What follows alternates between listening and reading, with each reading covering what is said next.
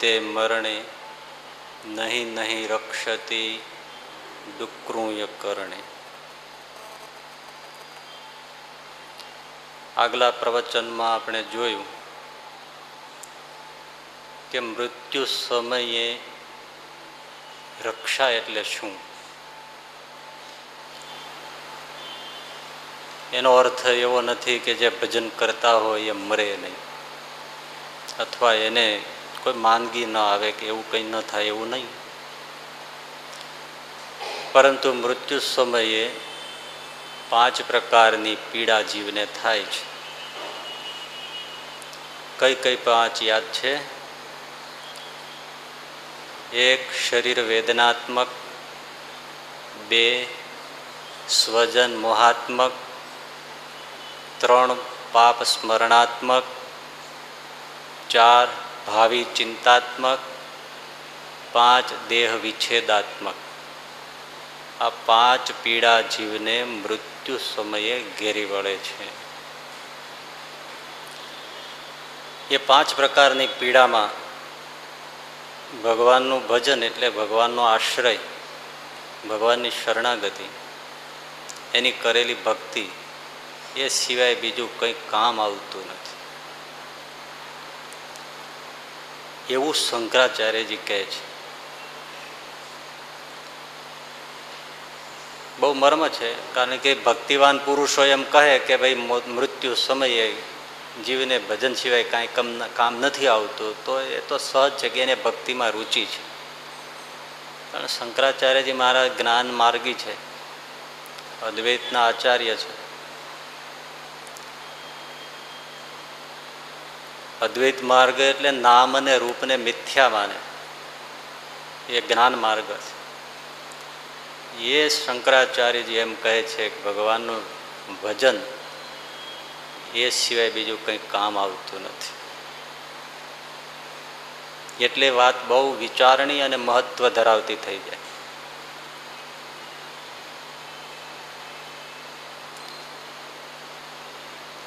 તો મૃત્યુ સમયે જે આ પાંચ પીડા છે, દેખીતી રીતે આપણે જોયું કે એમાં ભગવાન સિવાય બીજો કોણ સહાય કરે?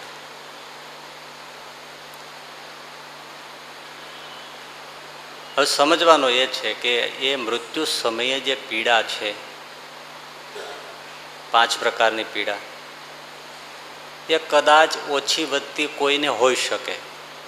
મૃત્યુ સમયે ઓછી વધતી હોઈ શકે. માંદગી હોય, અવસ્થા હોય, બહુ ઉંમર થઈ હોય, તો વધારે પડતું શરીરનું દુઃખ અને આસક્તિ સંસારમાં વધારે હોય, તો વધારે બધામાં મોહ હોય, તો વધારે પીડા થાય. અથવા તો મૃત્યુ સમયે જ પરિવારમાં કંઈક કલહ હોય, તો ચિંતા વધારે સતાવે કે હવે શું થશે આ બધાનું, આનું તેનું. પણ કોઈને એવી અવસ્થા પણ ન પણ આવે.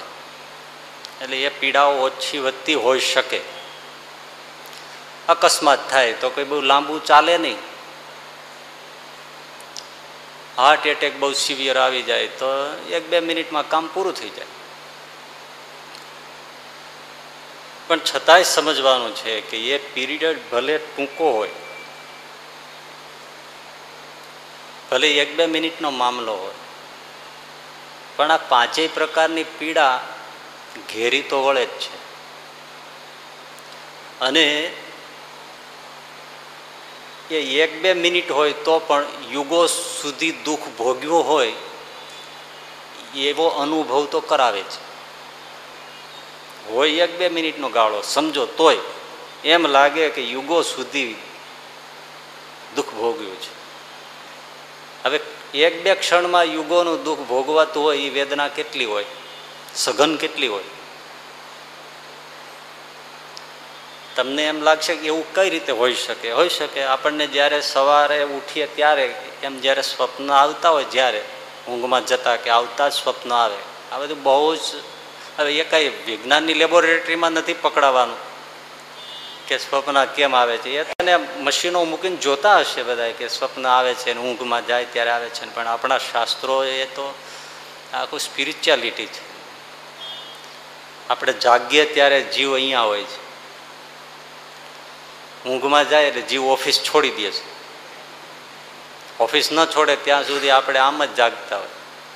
હવે આ વિજ્ઞાનની લેબરમાં ક્યાંથી આવે?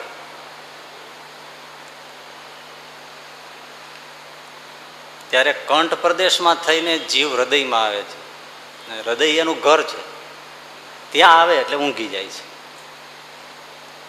અહીંયા વચ્ચેથી પસાર થાય છે એ એક સેકન્ડના અમુક ભાગ પૂરતો જ અહીંથી પસાર થાય, એટલી ઝડપથી જાય છે. છતાં એ જ વખતે આપણને સ્વપ્ન આવે છે. એટલે જાગતા કે સૂતી વખતે જ સ્વપ્નો આવે, વચ્ચે આવે જ નહીં. આ રસ્તામાં જ છે બબાલ જે થાય.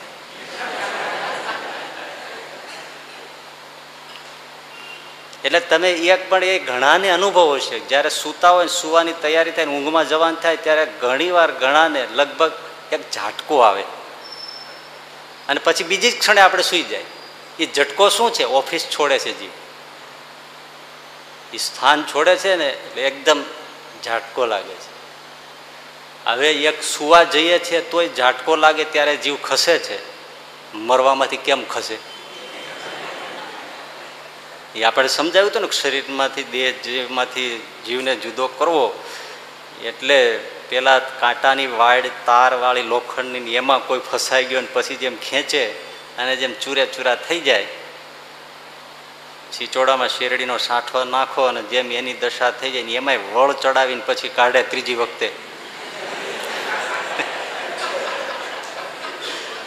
અને જે દશા થાય, એવી દશા જીવને અનુભવાય. કારણ કે કાયમી ઘર છોડીને જવાનું છે.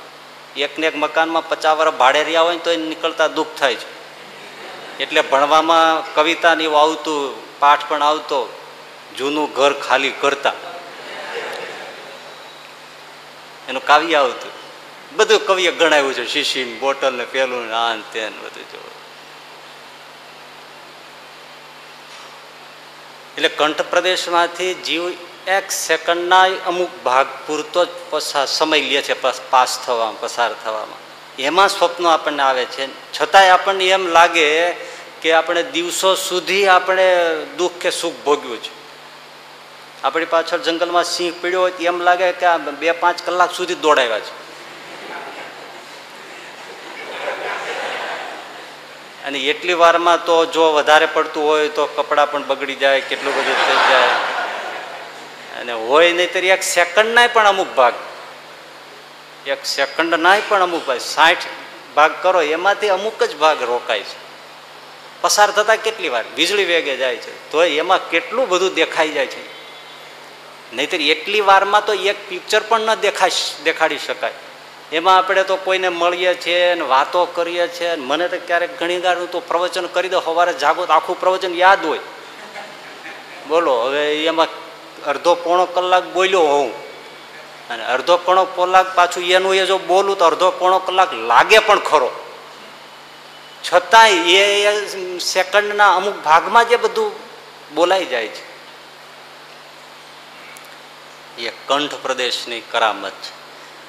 તો સુખ ને દુઃખ એક કંઠ પ્રદેશમાં એક સેકન્ડમાં કેટલાય દિવસોનું ભોગવાઈ જતું હોય તો જ્યારે જીવને દેહ છોડતી વખતે એને જે સમય મળે છે એ સમયમાં એને જિંદગીના બધા જ સારા નબળા કર્મો ઉપરાંત આ બધી આદિ વ્યાધિઓ, ઉપાધિઓ બધું જ ઘેરી વળે છે ને પીડા અનહદ થાય છે. એટલે એ પીડા એમાં ભગવાન સિવાય બીજો કોઈ રક્ષા કરી શકતો નથી. બીજું એટલે ઘણું ઘણું આગળ સમજાવ્યું છે. તમારી ક્ષમતા પ્રમાણે એમાં સમજી શકો છો. આ તો જ્ઞાની મહાપુરુષનું રચેલું સ્તોત્ર છે. આમાં જ્ઞાન માર્ગ પણ એટલો જ સમાયેલો છે. અને છતાંય ભક્તિની મધુરતા પારાવાર છે.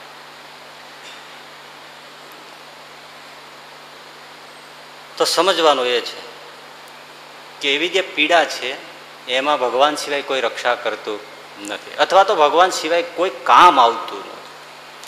પણ સાવધાની એ છે સમજવાની કે મૃત્યુ સમયે આજે પાંચ પ્રકારની પીડા છે, એટલી જ રક્ષાની વાત નથી. કે એ રક્ષા પૂરતી જ આપણે ભગવાનને શરણે થવું જોઈએ. એટલો જ રક્ષાનો હેતુ નથી. ખરી રક્ષાની જરૂર તો મૃત્યુ પછી શરૂ થાય છે. Episode number two.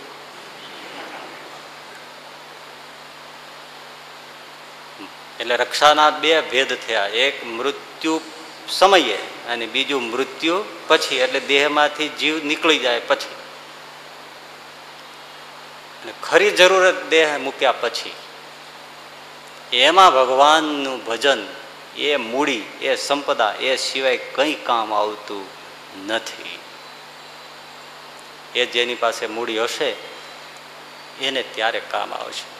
કારણ કે દેહમાંથી જેવો જીવ નીકળ્યો, આત્મા છૂટો પડ્યો, અને દુનિયા બદલાઈ જાય છે.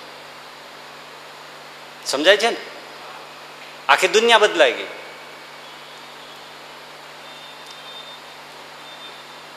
ત્યારે જ ખરી શરૂઆત, જમાવટ જ ત્યારે થાય છે હવે. વિદ્યાર્થી પરીક્ષા આપી દે, એટલું પૂરતું નથી. ખરી શરૂઆત તો રિઝલ્ટ ખુલે ત્યારે થાય છે. પરીક્ષા આપે વાત પતી જાય છે? ખરેખર એને જે પ્રોબ્લેમ ફેસ કરવાનો છે કે એને જે કાંઈ સ્ટ્રગલ કરવાનો છે, એ બારમાનું, બાર સાયન્સનું કે કોમર્સનું એનું રિઝલ્ટ ખુલે. પછી જ હવે એને બધી પરિસ્થિતિઓ સામે આવે છે ને એમાં જ ખરી માથાકૂટ થાય છે અને એને જ પાર કરવાની કસોટી આવે છે. કારણ કે ઘણા બહુ મોટા મોટા સ્વપ્ન છે એવા હોય ડૉક્ટરમાં થવું છે મેડિકલમાં જવું છે ઇલેક્ટ્રોનિક્સ એન્જિનિયર થવું છે ઈસી થવું છે સીએ થવું છે એન્જિનિયર થવું છે. ઘણા બધા સ્વપ્ન છે એવા હોય, પણ એકાવન ટકા આવીને ઊભા રહી. હવે એને પૂછો જે, તમે શું કરશો? એની વ્યથા કેવી હોય? હે? બધા જ પોતાના મિનારા, બધા જ આકાંક્ષાઓ સેવીતી મહત્વકાંક્ષાઓ હતી, બધી ચકના ચૂર. અને એને કાંઈ સૂજે નહીં. ધોળે દિવસે એને ગરઘોર અંધારું લાગે. મારી હવે કેરિયર ખતમ થઈ ગઈ. શું કરું? હા હા. હા મને કેટલો બાયોલોજી વિષય કેટલો પ્રિય હતો અને મારે હવે શું કરવાનું? હવે એમ થાય છે, કાંકરિયા જાઉં. અને જાય છે ને. પરીક્ષા આપી દીધાથી કઈ પૂરું નહોતું થયું. હવે જ શરૂઆત થઈ. એમ ભાઈ, આ જીવન છે ને એ તો એક્ઝામ છે. બાલ યૌવન ને વૃદ્ધાવસ્થા, ત્રણ કલાકનું પેપર અને મૃત્યુ સમયે ખાલી દસ મિનિટ વધારે આપે દસ મિનિટ એને ચેતવીને આપે કે હવે તમારે સપ્લિમેન્ટરી હોય ને બધી બાંધો સરખી કરવા કરે? દસ મિનિટ આપે, બસ. એ એ હાર્ટ એટેક એટલે ત્રણ આપે છે. ભાઈ, પેલો આપ્યો, હવે તમે દોરો લઈ લ્યો. ભગવાન તો બહુ દયાળુ છે. પણ વાલીડો કે હવે વાંધો નહીં, એક આવી જાય તોય ડગડા દાબતો હોય. લાવા આવવા દો મોહન થાળ આવા દો ગુલાબ જાંબુ આવવા દો ઓલો આવશે, બીજો આવશે, ત્યારે જોયો જશે. ભગવાન તો ચેતવે છે. ચેતવણીઓ આપે જ છે. એટલે એ દસ મિનિટ પછી છેલ્લે એવું કંઈક રોગ આવે, માંદગી આવે, આ તે એ છે. એટલે જીવન છે એ એક્ઝામ છે. અને મોત છે એ રિઝલ્ટ છે. એ રિઝલ્ટ ખોલ્યો અને પછી કે છે, દેખો બેટે, આ જો તમે કર્યા એ બધા કર્મોના ફળ. હવે ભોગવવા માટે તૈયાર થઈ જાઓ. અને ત્યારે ગેંગે ફેફે થાય છે. કારણ કે બહુ મોટા તત્વચિંતક ને ક્રાંતિકારી ને મૌલિક વિચારક ને શાસ્ત્ર મર્મજ્ઞ ને ધર્મ પુરુષ ને એવી બધા ઓઠા હેઠળ ડીંગ માર્યા હોય કે જમપુરી બમપુરી કંઈ નથી. કોઈ જમ બમ લેવા મોત સમય આવતા નથી. આટલા બધા માણસો હોય ને જમ કેમ પૂરા પડે? તર્ક તો બધા આપે ને કે કેમ પૂરા પડે આટલા બધા? કોઈને જોયા મોટા આ મોટા રામાયણ ભાગવતની કથા કરનારાઓને મુખે આ કાને મેં સાંભળ્યું છે ને કે જમબમ કાંઈ લેવા નથી આવતા. હવે શું કેવું ભાગવતની કથા કરે. અને ભાગવતમાંથી બધી વાતો આવે છે. તો એનો અર્થ શું છે? વ્યાસજી બોગસ વાતો લખે છે, એ થયું. તો એના કથા કરવાનું છોડી દે ને. રામાયણમાં એ બધું આવતું હોય છે. તો પછી તમે શું આ રામાયણની કથા કરો છો? એમાં વિશ્વાસ અમ થાય કે મને ગ્રંથ નિષ્ઠા છે? તો ગ્રંથ નિષ્ઠા છે તો આમાં તો મેં એકવાર પહેલાંય કહ્યું હતું કે તમને વાત ન સમજાય તો જાહેરમાં તો ન જ બોલે કે હું આ વાતનો વિરોધી છું. તો પછી એ જે મહાપુરુષનો રચેલો ગ્રંથ છે, એના પ્રત્યે ભક્તિભાવ ક્યાં રહ્યો? ગ્રંથ પ્રત્યે ક્યાં રહ્યો? હું વચનામત લઈને બેસું મને આ વચનામત આટલું તો મને કોઈ મેળ જ પડતો નથી. તો એ વાત જ ના કરાય ને. મેં જાહેરમાં જ વચનામૃતનું અવમૂલ્યન કરી નાખ્યું ને એની સાથોસાથ શ્રીજી મહારાજનું પણ અવમૂલ્યન કરી નાખ્યું કે આવું એમણે લખી નાખ્યું, મને ગળે નથી ઉતરતું એટલે હું એનો એ વાત મને નથી મંજૂર. તો મંજૂર ન હોય તો તું તારા ઘરે જા ને.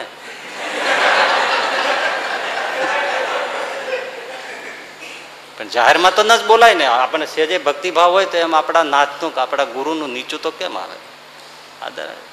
અંદર સમજે તો એની પાસે એકાંતમાં કહે પ્રભુ આ નથી સમજાતું એમ.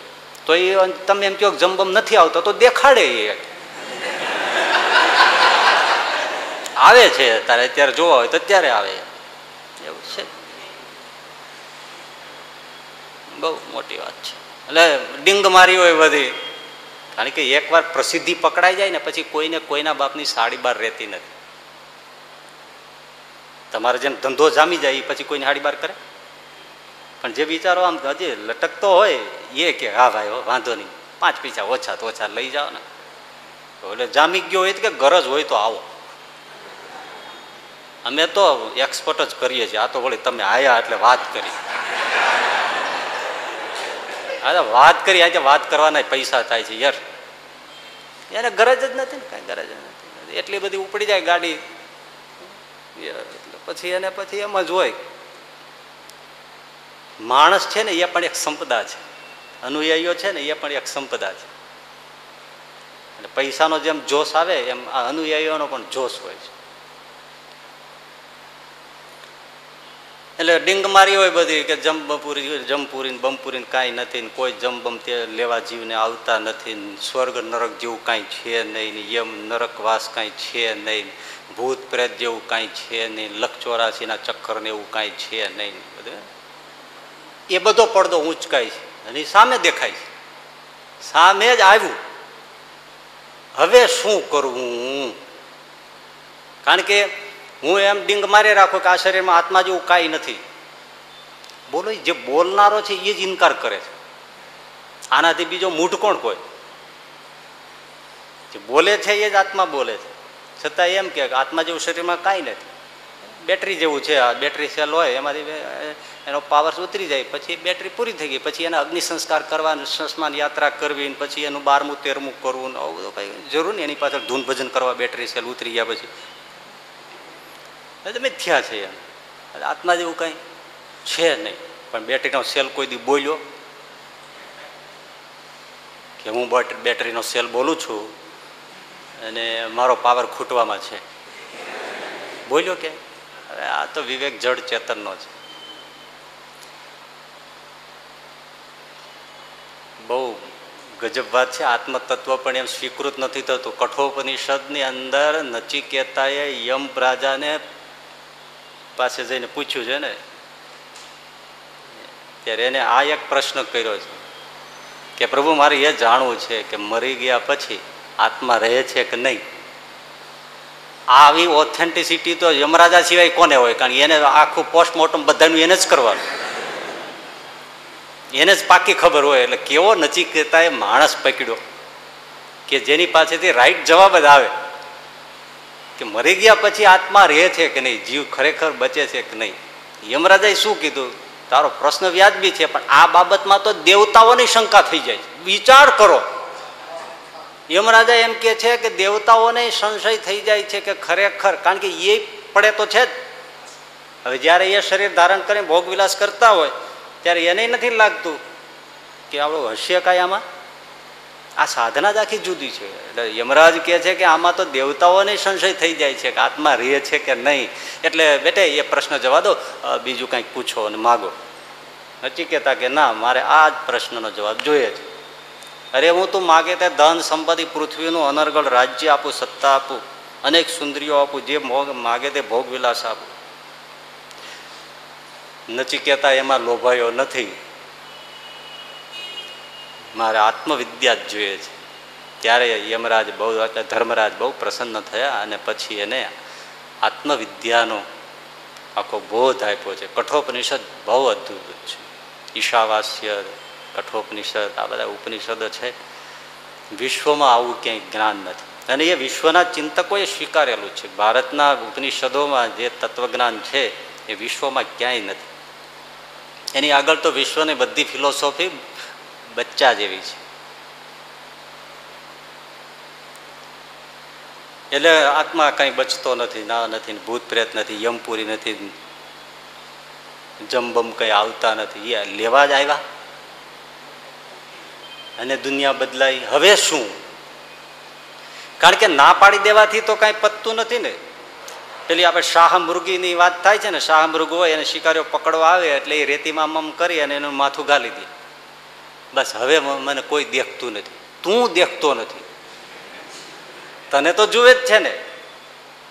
એવી રીતે શાહ મૃગી વૃત્તિ, આવી પલાયનવાદી વૃત્તિ, આંખાડા કાન કરી દેવાની વૃત્તિને પછી શાહ મૃગી વૃત્તિ એનું નામ પડ્યું. એવી રીતે આંખ બંધ કરી દેવાથી કોઈ સત્ય એ જૂઠ નથી થતું. ગમે એટલો આત્માનો ઇનકાર કરે નથી નથી, પણ છતાં છે એ તો નીકળે છેલ્લે.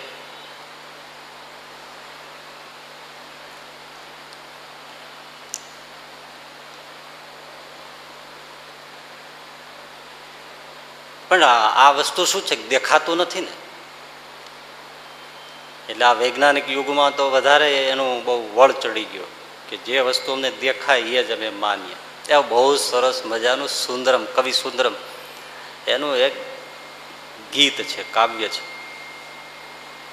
સુંદરમ નામ તો સાંભળ્યું છે ને કવિનું? બહુ સરસ શું એને લય બાંધ્યો છે? સાંભળવું છે? બહુ સરસ. દેખાતો નહીં, તેથી નહીં, એ વાત ના સય ના સય મારા ભાઈ સય એટલે સાચી. દેખાતું નહીં, તેથી નહીં. એ વાતના સહી, ના સહી, મારા ભાઈ. દેખાતું નહીં, તેથી નહીં. એ વાત ના સઈ રણની રેતીએ દ્રષ્ટાંતો આપ્યા અદભુત. રણની રેતીએ નથી દરિયો દીઠેલ. રણની રેતીએ નથી દરિયો દીઠેલ. નથી દીઠો સૂરજ કદી ગુડ રણની રેતીએ કોઈ દરિયો જોયો હોય? જિંદગીમાં મરી જાય તોય?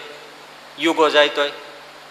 એને કલ્પના જ ના આવે સહરાની રણની રેતીને કે દરિયો કેવો હોય. રણની રેતીએ નથી દરિયો દીઠેલ, નથી દીઠો સૂરજ કદી ગૂઢ. દરિયો સૂરજ તેથી ગપ્પા ગણે તેને ગણવા તે ગુડ ગળા બૂડ દેખાતો નહીં, તેથી નહીં. એ વાત ના સહી ના સહી, મારા ભાઈ. લઈ કેવો છે, જો? બહુ સરસ એને કેવું મુખડું બંધાઈ ગયું. ગજબ. ગુડ હોય એને કોઈથી સુરત જોયો નથી. હવે જઈને ગુડને પૂછો તો એને તો ના જ પાડવાનું છે. એવું કંઈ છે જ નહીં. જોયો જ નથી. એટલે નથી રણની રેતીનું માની લેવું અને ખરેખર ઈશ્વરનો ઇનકાર કરવા વાળા હોય ને રણની રેતી જેવા કોરા ધાકોડ જ હોય. અને ગુડ જેવા હોય. સીધું તો આપણે કહેવાય નહીં, પણ આમાં કહેવાય. અજવાળું કોઈ દી જોયું નથી. આંખો મીચીને કોઈ દી કોઈ ધ્યાન ભજન કર્યું નથી. એને દિવ્ય પ્રકાશ નહીં કે એની ઝાંખી કે એની કલ્પના જ ક્યાંથી આવે? વિવેકાનંદજી પણ જ્યારે રામકૃષ્ણ પરમહંસ પાસે ગયા ને આવું કાંઈ નથી ને એવું બધું કર્યું, અરે તારે અત્યારે જુઓ છે. હા, બેઠા ને જેવી આમ છાતીમાં તેનો ચરણનો અંગૂઠો અડાડ્યો, ત્યાં આખું જ્યારે બ્રહ્માંડ આમ વિલીન થતું હોય એવું થયું, નાડી પ્રાણ સંકેલાવા માંડ્યા અને ઉજાસ થઈ ધોળે દિવસે સૂરજના તેજ ઝાંખા પડે એવું બ્રહ્મ તેજનો પ્રકાશ થયો. વિવેકાનંદજી લખે છે કે ત્રણ દિવસ ને ત્રણ રાત સુધી મને આ બ્રહ્મનો પ્રકાશ દેખાતો રહ્યો. હવે હું કયા મોડે કહું કે નથી? એનો સ્પર્શમાં જ મને બધું દર્શન કરાય. એ આ દેખાતા પ્રકાશથી બહુ ભિન્ન પ્રકાશ છે. પણ વિવેકાનંદ નહીં માનવાનું? બધા ગપ્પા જ કરવા દરિયો સૂરજ તેથી નહીં. દરિયો સૂરજ તેથી ગપ્પા ગણે, તેને તે ગણવા ગૂઢ, ગળા બુટ દેખાતું નહીં તેથી નહીં. એ વાત ના સહી ના સહી, મારા ભાઈ. સૂરજ તપે ત્યારે તારા બુજાય. સૂરજ તપે ત્યારે તારા બુજાય અને તારા તગે ત્યારે નહીં સૂર. તો હું સમજું, એ સાચું, બીજું બધું કાચું. એ તો પીધેલની વાતો ચકચૂર.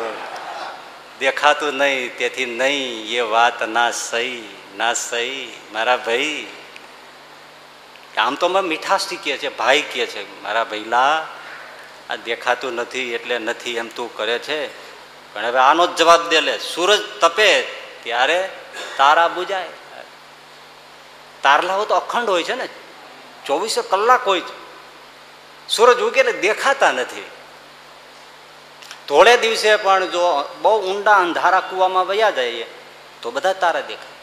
અરે આ શહેર કરતા ગામડામાં તારા મંડળ એટલું બધું આપણને જગતું તગતું દેખાય કે આપણને એમ થાય કે આંગળી પણ ન જાય, એટલી જગ્યા ન હોય. પણ એવું આકાશ મંડળ જોવાનું શહેરવાસીઓના કેના નસીબમાં હશે? એટલે ઘણી વાર આપણને થાય કે એવી કઈ એવી અમાસની રાત હોય. બે રાત, પૂનમની અને અમાસની રાતે આખો બ્લેકઆઉટ રાખવો જોઈએ શહેરમાં. એટલે પૂનમની ચાંદણી માળવા મળે. એકવાર વર્ષો પેલા પૂનમની રાતે લાઇટ ગઈ હતી શું મજા આવી હતી. હજી મને ભૂલાતું નથી. આખું શહેર અંધકારમાં એમાં ચાંદની વર્ષે તે દીધી અગાશીમાં મજા આવી. ઓહો, એમ થાય કે દર પૂનમે અને દર અમાસે. અમાસે બ્લેકઆઉટ થાય એટલે તારા મંડળ અદભુત. ગે બી કચેરી દિશે આપની કવિ કલાપી. ગે બી કચેરી. જાણે પરમાત્મા કચેરી ભરીને બેઠો હોય. એવું લાગે છે, પ્રભુ. એવું લાગે છે. આ જોવા માટે ખરેખર વેકેશન હોય, તેમાં બે પાંચ દિવસ કોઈ ગામડામાં ન હોય તોય કોઈક માસી કે કાકા બનાવી લેવાય. અને જવું જોઈએ ખરેખર.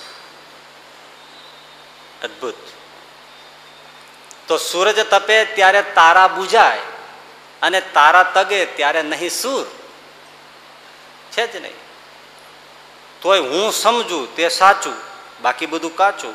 એ તો પીધેલની વાતો ચકચૂર બહુ પી ગયો હોય એવી વાતો છે આ. પી ગયાની વાતોમાં તો પછી કોઈ વાતની મજા જ નહીં ને. પેટ્રોલ પંપ ઉપર જઈને દારૂડિયો ઢીચ થઈ ગયેલો ત્યાં જઈને ઊભો ગમે તેમ કરીને ઓલા મશીન ઉપર સિક્કો નાખ્યો. અને પછી રોવા માંડ્યો. એને એમ કે વજન યુ માપવાનું છે. રેલવે સ્ટેશન ઉપર હોય ને ગમે તેમ કરીને, ગમે ત્યાં સિક્કો ઘુસાડ્યો ને પછી એની સામે જોઈને રોવા માંડ્યો. એટલે કે શું છે? બહુ વજન ઘટી ગયું, ઝીરો થઈ ગયું.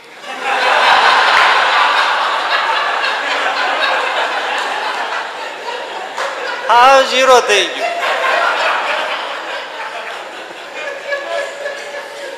હવે એની વાતો મનાય એમ તમારે? એટલે કવિએ લખ્યું સુંદરમે કે પીધેલની વાતો, એ તો પીધેલની વાતો ચકચુ એક જણો છે ને દારૂ પીને આવે ને એટલે ઘરવાણી પછી એને મારે, ધોકે ધોકે મારે.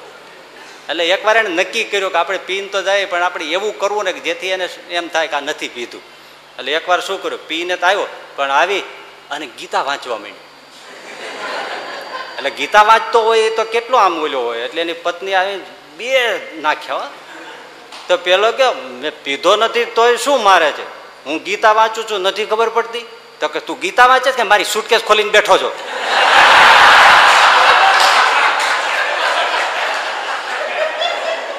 ગીતા વાંચે સુટકેસમાં ગીતા દેખાય આવડી મોટી ગીતા. મોટું વર્ઝન લ્યો.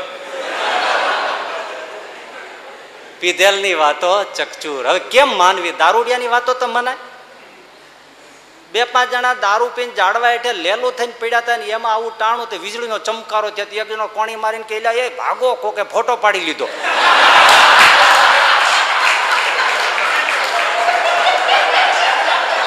સવારે છાપામાં આવશે અને આપણા બાપા ઓળખી જાય તો મારશે, તોડી નાખશે. બોલો, હવે દારૂડિયાની વાતો કેમ માનવી તમે? કે ટ્યુબલાઇટ સ્ટ્રીટ લાઇટની ટ્યુબલાઇટ હોય ને, તે ઉપડતી નહોતી ઝબક લબક થાય ને જબક લબક. તે એમાં દારૂડિયા પીન નીકળ્યા. છે રૂપાળી, આંખોય ટમટમાવે છે. બહુ રૂપાળી આંખો ટમટમ આવે છે. પણ નીચે આવે તો વાત કરીએ. લે. હવે ટ્યુબલાઇટમાં એના બૈરા દેખાય. એટલે હવે એની વાતોમાં શું માનવું? એમ કવિ સુંદરામે એવો એવો એને જળવે સલાક તમાચો માર્યો કે એમ તમે કયો છો નથી દેખાતું. એટલે નથી, અને હું માનું, હું સમજુ, એ સાચું. એ તો તમે પી ગયા છો.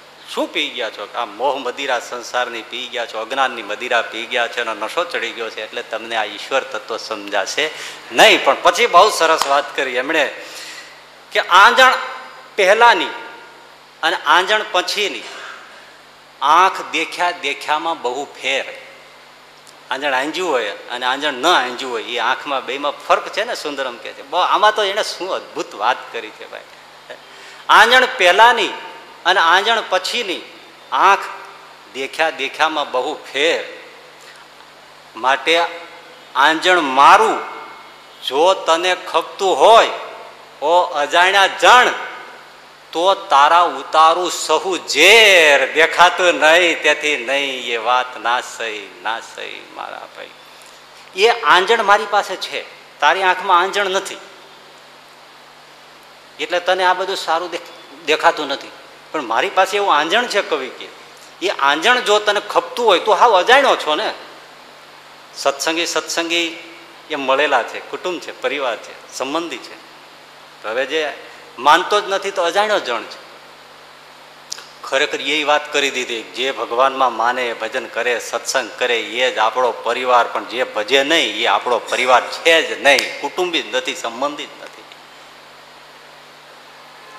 એટલે મારી પાસે એવું આંજણ છે, જો તને ખપતું હોય, ઓ અજાણ્યા જણ, તો એ આંજણ આંજુ, તો તારા બધાએ ઝેર ઉતરી જાય. અને ઝેર ઉતરતા જ તને બધું સ્પષ્ટ દેખાશે. સર્પનું ઝેર ચડી ગયું હોય તેને કડવો લીમડો મીઠો લાગે લે હવે એની પાછે આપણે કેવી રીતે પ્રમાણ લેવું કે લીમડો કેવો હોય? પણ એને જેવું ઝેર ઉતરી જાય તો તરત એમ કહેશે કે ના, લીમડો કડવો છે. તો આ ઝેર આંખમાં છે, કવિ કે સુંદરમ એટલે જે સંત ભક્તો છે, એની આંખ આંજણ આંજેલી છે. એ આંજણ શેનું છે? દિવ્યતાનું છે. શ્રદ્ધાનું છે, વિશ્વાસનું છે, ભક્તિનું છે, પવિત્રતાનું છે, સત્સંગનું છે. એ આંજણ આંજ્યું છે એટલે એને બધું દેખાય છે. આ તમે કોઈ અમુક વિદ્યાના પુસ્તક ને એવું બધું વાંચતા હોય તેમાં ઘણીવાર એવા સિદ્ધ યોગીઓની વાતોમાં આવતું હોય છે. એવું તમને એવું સિદ્ધ યોગ, આ તુલસીદાસજીએ પણ સિદ્ધાંજનનો ઉલ્લેખ કર્યો છે રામચરિત માનસમાં. કે સિદ્ધાંજન હોય, એ તમને સિદ્ધ પુરુષો આંજી દે તો તમને પૃથ્વીમાં ક્યાં રૂપું છે, ક્યાં સોનું છે, ક્યાં બીજી ધાતુઓ છે, બધું જ દેખે. બોલો, એવું સિદ્ધાંજન આવતું છે ને એવા ઋષિઓ? પેલા કરતા છે એવું. કેટલી વિદ્યાઓ હોય, આપણી પાસે નથી એટલે શું? એવું સિદ્ધાંજન આંજે તો એને બધું જ પૃથ્વીના પેટાળમાં ક્યાં, શું છે, એ બધું દેખાય છે. એમાં શ્રદ્ધાનું ભક્તિનું અંજન જેની આંખમાં છે, એને પરમાત્મા સ્પષ્ટ દેખાય. પણ તારે આંજણ ખપે છે? તું હવે સાવ અજાણ્યો છો. એ આંજણ સત્સંગમાં મળે છે. આ લોહીનું ટીપું મને તમને આપે. આપણને એમાં લાલ પાણી સિવાય કાંઈ દેખાય. હવે પેથોલોજીસ્ટ ડૉક્ટરને આપો ની લેબમાં જઈને જુએ તે કે આમ કે લે, તમને કમળો છો, તમને મેલેરિયા થયો, તમને ઝેરી મેલેરિયા થયો, તમને ટાઈફોઇડ થયો, તમને તો બ્લડ કેન્સર થયું છે. એટલે અમે તો લાતું લાલ પાણી દેખાય છે. તમને દેખાય, પણ મને આમાં બધું દેખાય. છે એક લોહીના ટીપામાં બધું જુએ છે ને, એને કેમ દેખાય છે ભાઈ? આપણને કાંઈ દેખાતું નથી. ગમે એમ જુઓ ને, તમે એમ જોઈને શું આખો તમને બોટલ રેડી દે તોય તમે ન કહી શકો કે આને મેલેરિયા થયો છે, કે આને કમળો થયો છે આને ટાઈફોઈડ થયો છે. કાંઈ કહી શકો? પેલો આમ લઈને તરત જ કહે છે. તમને તો બહુ ભયંકર ટાઈફોઈડ થઈ ગયો છે. જો બે આંખમાં ફેર પડ્યો કે ના પડ્યો? છતાં આપણે પેલા ડોક્ટરને કંઈક તું કહે છે, જૂઠું છે, તો એ એનો શું અર્થ કરવો?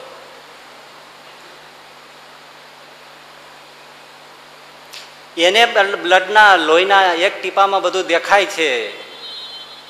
લાલ સેલ દેખાય શ્વેત કણો દેખાય. એટલે શ્વેત કણો, લાલ પાણી છે, એમાં શ્વેત કણો માપે કેટલા છે એનું કાઉન્ટે આપે તમને. કે ચૌદ હજાર છે દસ હજાર છે ને એને માપીને કાઉન્ટે આપે. હવે આપણને એમાં ધોળો અંશે નથી દેખાતો. અને એ ત્યાં બટાલિયન બટાલિયન છે અંદર.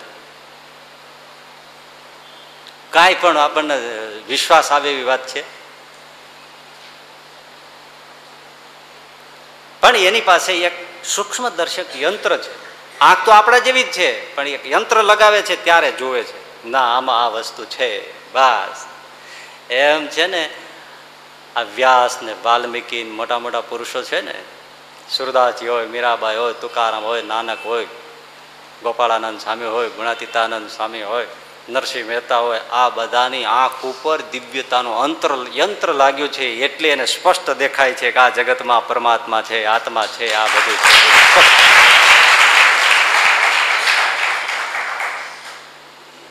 અર્જુન ભગવાન શ્રી કૃષ્ણને જોતો તો વિશ્વ રૂપે જોતો આંજણ આજી દીધું.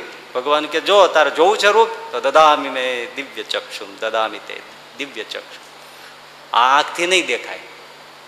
મારે આંખ બદલવી પડશે.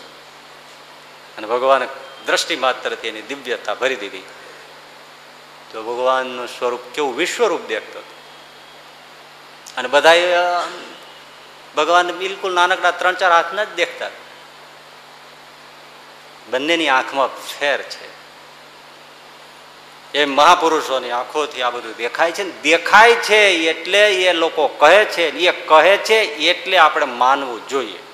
પણ આમાં ભાઈ શું છે? આ મૂળ કોને કહેવાય? એક જણો એના છોકરાને એક ગુરુકુળમાં મૂકવા ગયો. એટલે ગુરુકુળના સંચાલકો હતા, એમણે કીધું કે વાંધો નહીં, રાખો. તો બાપાએ શું કીધું એના ફાધરે છોકરાના બાપાએ? કે આ મારો છોકરો સાચવો. એમાં છે ને અઠ્ઠાણું ગુણ છે અને બે દુર્ગુણ છે. સંચાલક તો ખુશ થઈ ગયા કે આવો છોકરો હજી સુધી નથી આવ્યો. અઠાણું ગુણ એટલે? અને બે જ દુર્ગુણ છે. શું હા? તમે ગોતજો. આપણામાં તો બે પાંચ સદગુણ હોય ને પંચાણું, અઠાણું દુર્ગુણ હોય. એટલે ખુશ થઈ ગયો. પણ કે આ બે દુર્ગુણ અને અઠાણું સદગુણ અઠાણું સદગુણ છે. ખાલી બે દુર્ગુણ છે. પણ ગોતજો તમે. થોડા દિવસ થયા એટલે એમને બોલાવ્યા કે દુર્ગુણ જડી ગયા છે. આવો. શું છે દુર્ગુણ તો? એક, એનામાં અક્કલ નથી. અને બીજું, બીજાનું માનતો નથી. પોતામાં અક્કલ નથી અને પાછું બીજાનું માનવું નહીં. એના જેવા દુર્ગુણ દુનિયામાં બીજા કોઈ નહીં. પોતાને અક્કલ ન હોય તો બીજાનું માનવું જોઈએ. એટલે બીજા અઠાણું સદગુણ હોય દુર્ગુણ થઈ જાય આને પોતાને અક્કલ નથી અને બીજાનું માનતો નથી. એનું કામ કેમ પાડ પાર પાડવું? તો અત્યારે આજે ભણેલા ગણેલા અને અવિશ્વાસી જે બધા થઈ ગયા, બસ પોતાને દેખાતું નથી. અને જેનું દેખાય છે એનું માનવું નથી. આને કહેવાય મૂઢ. વિશ્વાસ ક્યાં છે? દેખતાઓનો વિશ્વાસ નથી. અને પોતે આંધળા છે, કબૂલ કરવું નથી. એટલે આ મૂઢનો એક અર્થ શું છે ખબર છે? પોતે અજ્ઞાની હોવા છતાંય જ્ઞાની માનવો ને એના જેવો કોઈ મૂઢ નહીં. સોક્રેટિસ ગ્રીકમાં થયા. ત્યાં ડેલ્ફી દેવી પૂજાય. સોક્રેટિસના જમાનામાં આવું હશે કે દેવીને કોઈ પ્રશ્ન પૂછે, તો દેવી એના પૂજારી મારફતે એના જવાબો આપે. સમજો ને આપણે માતાજીને ભૂવા જેવું. આ બસ, આ એ દેશનું હોય, વાતો વિદ્વાનની હોય, એટલે બધા હાય પાડે. હવે અહીંયા આપણે ઘરે ઘરે નાકે નાકે એવા બેઠા દેવી દ્વારા બે ડેલ્ફી દેવી તો કેટલી છે. વાત વાતમાંથી નીકળે છે. ત્યાં એક જ હશે. એટલે પૂજારી મારફતે જવાબ આપે. એમાં બધા લોકો ભેળા થયા પછી પૂછ્યું દેવીને કે અત્યારે ગ્રીકમાં જ્ઞાનીમાં જ્ઞાની પુરુષ કોણ છે? એટલે ડેલ્ફી દેવીએ પૂજારી મારફતે કહ્યું કે સોક્રેટિસ અત્યારે જ્ઞાનીમાં જ્ઞાની પુરુષ છે. જવાબ સાચો આવ્યો એટલે લોકો તો તરત સોક્રેટિસ પાસે ગયા. આદર આપવા માંડ્યા, પ્રણામ કરવા માંડ્યા. સોક્રેટિસ કે ભાઈ શું છે? તો કે તમે જ્ઞાની પુરુષ છો એટલે અમે તમારી પાસે આવ્યા છે સોક્રેટિસ કે તમને કોણે કીધું હું જ્ઞાની છું? હું સાવ અજ્ઞાની છું. મારા જેવો ગ્રીકમાં કોઈ અજ્ઞાની નથી. લ્યો બોલો. તમને જેને કીધું હોય તે ખોટું છે. મારા જેવો અજ્ઞાની કોઈ નથી એ હું કહું છું. મારું હું જાણતો હોઉં ને? એટલે મને કોઈ જ્ઞાની કહેતું હોય તે બિલકુલ ખોટું છે. એનો ભ્રમ છે. મારા જેવો અજ્ઞાની કોઈ નથી.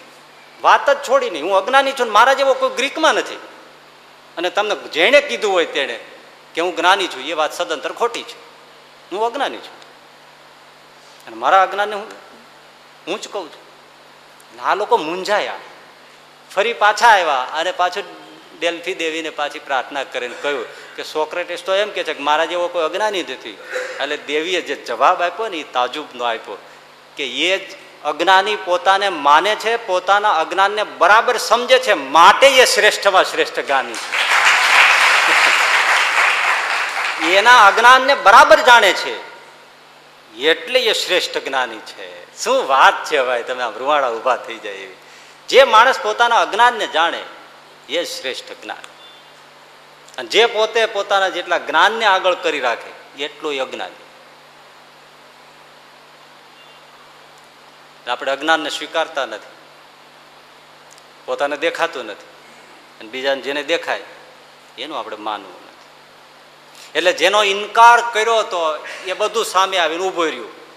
ભૂત, પ્રેત, સ્વર્ગ, નર્ક લક્ષચોરાસી ગર્ભવાદ જન્મ મરણ, ઓલા જમકિંકર આવ્યા, લેવા, યમદૂતો પાસ લઈને, આ બધા તે બધે બહુ એમના ઉપર કોમિક કરતા હતા પાડા ઉપર આવે ને પાડા હોય તો પછી ત્યાં એટલી ભેંસો હશે ને ભેંસો હોય તો પછી દૂધ ક્યાં નાખતા છે તને પીવડાવવા.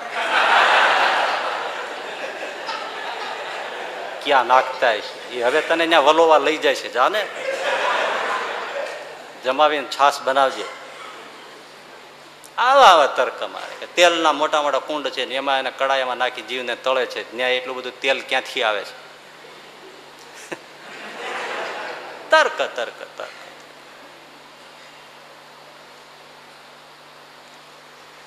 એટલે જે, જેને સાચું માન્યું હતું, શું સાચું માન્યું હતું? પરિવાર, ધન, દોલત, સત્તા, ખુરશી આ લોક આ ભોગ, વિલાસ, ડોલર, પાઉન્ડ, યુરો, આ બધું બહુ સાચું માન્યું હતું. સોના, ચાંદી, ઘરેણા, દીકરા, દીકરી, પરિવાર બધું. બહુ સાચું બંગલા, મહેલો, ગાડીઓ.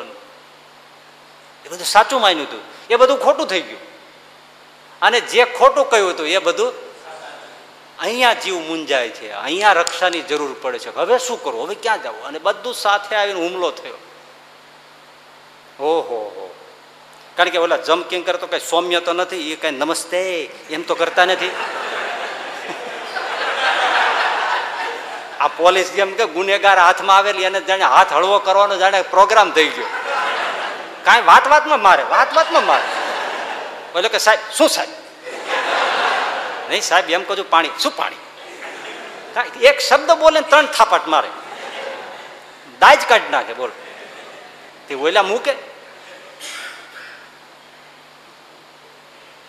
શ્વાસ લેવાના આવી પીડા થાય.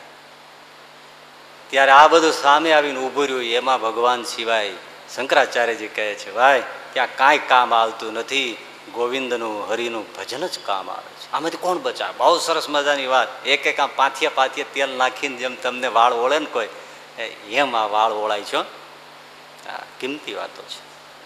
ચાર પાંચ જણા ફરવા નીકળ્યા હતા. એમાં સરસ મજાના આમ દૂરથી પછી સરસ મજાના નાના નાના ડુંગરા ટ્રેકિંગ કરવાની મજા આવશે અને હરિયાળી, વૃક્ષો અને આ બધું નિઝરણા, ઝરણા એવું બધું દેખાય.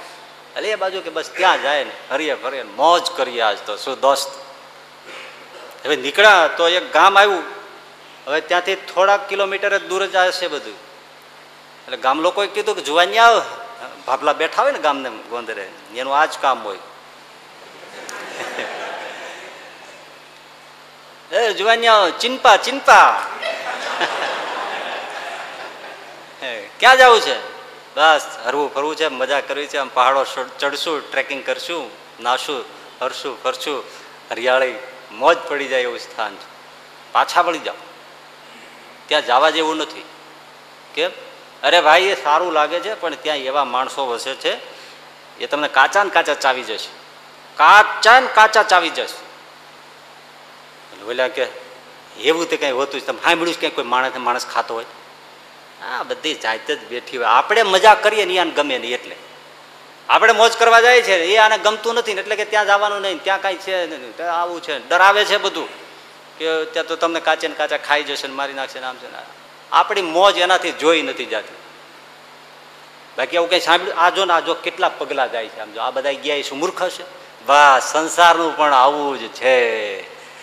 સંતોનો શાસ્ત્રો કહે છે ને, આ યમપુરી છે ગર્ભવા છે લકચોરાસી છે, નરક ચોરાસી છે આ નરક યાતના છે, તમને કાચે ને કાચા ખાઈ જશે, પૂછવાય નહીં રે. તો શું કે છે? એ બધી ડરાવવા માટે આ બધા બાવા લોકોએ બધો જમપુરીનો હાવ ઊભો કર્યો છે. અને લોકોને ડરાવવા માટે. અને આપણે મોજ કરીએ છીએ ને, એને ગમતું નથી, કારણ કે પોતે બાવા થઈ ગયા. આપણે મોજ કરી એનાથી જોયું નથી જતું.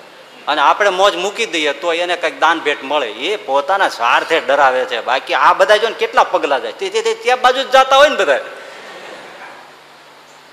સંસારના બધા માણસો બધા એમ જ છે. તમે અહીંથી પગીને ગોતી આવો તો મોટા ભાગના પગલા ડ્રાવીને બાજુ જ હોય. કોઈ પગલાનો મરમગ્ન આવે તેમ કે આ બધા તો ડ્રાવીને બાજુ જ ગયા છે. તો આટલા બધા મૂર્ખા છે. એમ કેમ કહેવાય? પણ હોય કે ખરા જ. ખરાની હકીકત. એમ પેલા ને થયું કે આ તો જો ને કેટલા બધા લોકો આમ ગયા છે, કેટલા પગલાઓ છે બધા ગયા છે, એ બધા સુમૂર્ખા છે. આ બધા બેઠા હોય આવા આવા છે. જોજો મજાની વાત. પછી ઓલા લોકો કે આવું ગણાય જ નહીં અને આવું સંભળાય જ નહીં. આવું જ કરીએ છીએ ને. આવી વાતો સંભળાય નહીં. તમને ઘણા લોકો કહે છે ને વ્યાસની ગાદી ઉપર બેસીને, તમને આવી જમપુરીને બમપુરીને ડરાવતા હોય ને એવી બધી વાતો સાંભળવી જ નહીં. મોજ કરો. અને પાપ જેવું કંઈ છે જ નહીં. વેદાંત તો ના જ પાડે છે.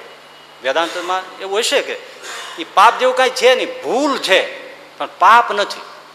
જો તમને કેવી શબ્દ જાળમાં રમાડે છે. પાપ જેવું કાંઈ છે જ નહીં. ભૂલ છે, ભૂલ થાય, માણસથી ભૂલ તો થાય.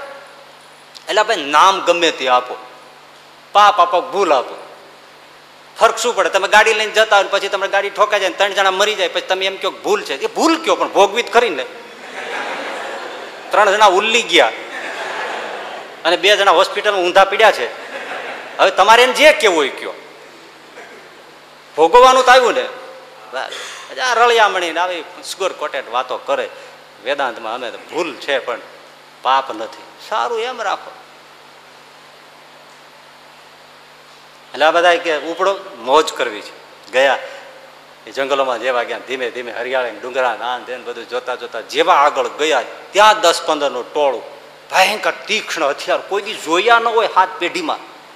એવા અસ્ત્ર શસ્ત્ર કાતા. અને એવા વિકરાળ માણસો, માણસ ખાઉં પ્રાણીઓ. બોલ્યા કે, એ, આ તો સાચું પીડ્યું. હવે ક્યાં જાય? હવે તમે વિચાર કરો, ઘેરાઈ જ ગયા. બહુ સરસ મજાની વાત. ઘેરાઈ જ ગયા. આ પાંચ જણા, ઓલા વીસ પચીસ જણા. અને આવા મોટા ભયંકર અસ્ત્ર શસ્ત્ર કે શસ્ત્ર જોઈને જ આપણને કાંઈક મોત આવી જાય. અને એના ચહેરા વિકરાળ માણસો ઘેરી લીધા. અમે તમને ખાઈ જશું. એક જણો કે તમે ધ્યાન રાખજો. હું આમ ગુજરાત રાજના પોલીસ વડાને ઓળખું છું. એ તમને રહેવા નહીં દે. પેલો કે, ઓળખતા હશો. બહુ ઠંડે કલેજે જવાબ આપ્યો, ઓળખતા હશો. બીજો કે, તમને ખબર નથી, હું મુખ્યમંત્રીને ઓળખું છું. હા, તે ઓળખતા હશે, એમાં કોઈ વાંધો નહીં. ત્રીજો કે, તમને ખબર નથી, હું વડાપ્રધાન. એને ઓળખું છું. ઓળખતા હશો, એમાં કોઈ ના વાંધો નથી. ચોથો કે હું રાષ્ટ્રપતિને ઓળખું, મારે ઘર જેવો સંબંધ હશે, એમાં કોઈ વાંધો નહીં તમે એની સાથે ચાય પાણી કર્યા છે એમાં કોઈ વાંધો નહીં કઈ વાંધો અરે, લશ્કરના વડાને હું ઓળખું છું. એની મારે એની સાથે મારા ઘર જેવો સંબંધ હશે, તમે ઓળખતા હશો. એની ના નથી. એમાં એક જણો બોલ્યો. બોલ્યો પંદર જણા હતા ને, એમાંથી હથિયાર હાથમાં અને બોલ્યો. મારવા આવ્યા તેને એમાંથી એક જણો બોલ્યો. વિકરાળ ચહેરો નહીં બોલ્યો. એ કે તમે મલખાસિંહને ઓળખો? તો કે ના, ઈ કોણ? તો કે ઈ હું.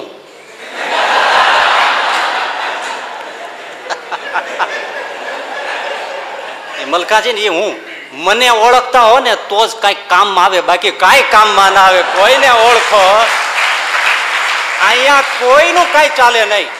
મને ઓળખતો હો તો તમારું કામ છે. મને ઓળખો છો? તો કે અમે તમને નથી ઓળખતા. તો એ કઈ કામમાં ના આવે? તમે વડાપ્રધાનને ઓળખતા હો, મિનિસ્ટરને ઓળખતા હો, લશ્કરના વડાને ઓળખતા હો, રાષ્ટ્રપતિને ઓળખતા હોય એ અહીંયા કાંઈ ન ચાલે. મલખાસિંહ આ એ મલખાસિંહ મને ઓળખો? તો કામ છે. એમ મર્યા પછી ગર્ભવાસ લક્ષોરાશી જન્મ, મરણ, યમ, યાતના, આ બધું છે ને એ બધું સામે આવીને ઊભી રહે ને, ત્યારે જે ઠાકોરજીને ઓળખે ને, એનું જ કામ થાય છે. બાકી કોઈ કામ એક ઠાકોરજીને જે ઓળખતો હોય, એની સાથે જેને ઓળખાણ હોય, એનું જ કામ થાય છે. બાકી કામ થતું નથી. અદ્ભુત. એટલે શાસ્ત્ર કહે છે, ષડંગાદિ વેદો મુખે શાસ્ત્ર વિદ્યા કવિત્વાદિ, પદ્યમ સુગદ્યમ કરોતી. હરે રંઘ્રી પદ્મે મનશ્ચૈન દત્ત, તત કિમ તત કિમ તત કિમ તત કિમ. ઓહો, શું આમાં તો મીઠાશ છે, શ્લોક રચનાની? ષડંગાદિ વેદો છયે અંગ સહિત ચારેય વેદો ષઠ શાસ્ત્રો જીહવાગ્રે હોય આપણે એમ તક પાસ હોય ને એ ચારણી ભાષામાં અને આ સંસ્કૃતમાં છે ષડંગાદિ વેદો મુખે શાસ્ત્ર વિદ્યા ઓહો અઢાર પુરાણ મહાભારત જેવા શાસ્ત્રો એકસો ને આઠ ઉપનિષદો ચાર વેદો ષટ શાસ્ત્રો સાંખ્ય યોગ મીમાંસા આદિ જીહવાગ્રે ઊંઘમાંથી ભર ઊંઘમાંથી ઉઠાડો તો વિદ્યાની ધાણી ફૂટતી હોય. આવી વિદ્યાઓ જીવાગ્રે હોય.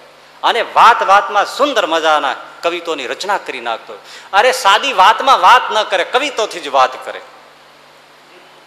એવા. અને એવા સરસ ગદ્ય ગ્રંથો લખે. વિદ્યાઓનો કોઈ પાર નથી. પણ હરે રંગ પદ્મે મનશ્ચેન દત્ત તત કિમ તત કિમ તત કિમ, તત. જો ભગવાનના ચરણમાં મન દીધું નથી, તો શું? તેથી શું? તેથી શું? તેથી શું? ઓહો. કેમ? રાવણ પણ વેદોનો જ્ઞાતા હતો. તેથી શું? ગમે એટલી વિદ્યા હોય તોય, ગમે એવો ક્રિકેટર હોય, ગમે તેવો એક્ટર હોય, ગમે તેવો મિનિસ્ટર હોય, ગમે તેવો એન્જિનિયર હોય જમપુરી આગળ જમદૂત આગળ, ગર્ભવાર લકચોરાસી એ બધા સામે આવે ત્યાં કંઈ ચાલે? હું બેસ્ટ ક્રિકેટર છું. બેસ્ટ એક્ટર છું. ત્યાં બધી કોઈ વિદ્યા હાથ હાલતી જ નથી. એ કોઈ પ્રમાણપત્ર એવોર્ડ કાંઈ જો કે ત્યાં યાદે નથી આવતા અને ત્યાં ચલણ જ નથી. તમે રૂપિયાની લોટ, નોટ લઈ કરન્સી લઈ, એક રૂપિયાની, દસ રૂપિયાની, સો રૂપિયાની કરન્સી નોટ લઈ અને તમે અમેરિકાના કોઈ સ્ટોર ઉપર જઈને તમે કહો એક કિલો સાકર આપો આપે. એ ભાઈ આ કયું કાગળિયું છે? કઈ કિંમત નહીં. ડોલર મૂકો તો વાત થાય. આ કરન્સી ત્યાં ચાલતી જ નથી. તમે ગમે ત્યાં એક જ સરખા. અરે ભાઈ, અહીંયા ને અહીંયા સરખા થઈ જાય છે. કોઈ બહુ સરસ કીધું છે કે દસ માળની હવેલી હોય કે ઝૂંપડામાં બાંધીને રહેતો હોય, એ ઉપર અગિયારમે માળે મરી જાય અને નીચે ઝૂંપડામાં મરી જાય. બેયની નનામી એકસાથે કાઢો અને પછી બેયને સ્મશાનમાં સળગાવો અને બેયની રાખ થઈ જાય.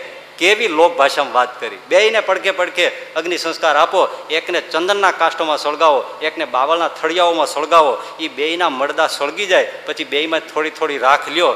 ત્યારે જે સુખી શ્રીમંત માણસ હતો, એના શરીરની રાખ કાંઈ મુલાયમ ન થાય ને ગરીબની રાખ કાંઈ ખરહટ ના થાય. હરખે હરખી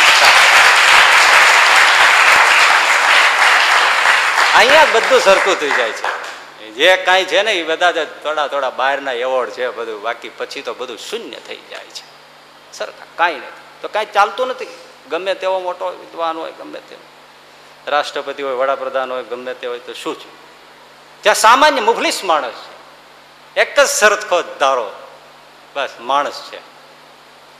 જ્યાં વિદ્યાઓ ધન સંપત્તિ, સ્વિસ બેંકમાં કેટલું છે, ક્યાં છે, કાંઈ કામ આવતું, કરન્સી જ ચાલતી નથી. પછી શું? વિશ્વવિખ્યાત સિતાર વાદકોએ વિશ્વવિખ્યાત શરણાઈ વાદકોએ વિશ્વવિખ્યાત હોય કે માઇકલ જેક્સનનો બાપ હોય તોય શું?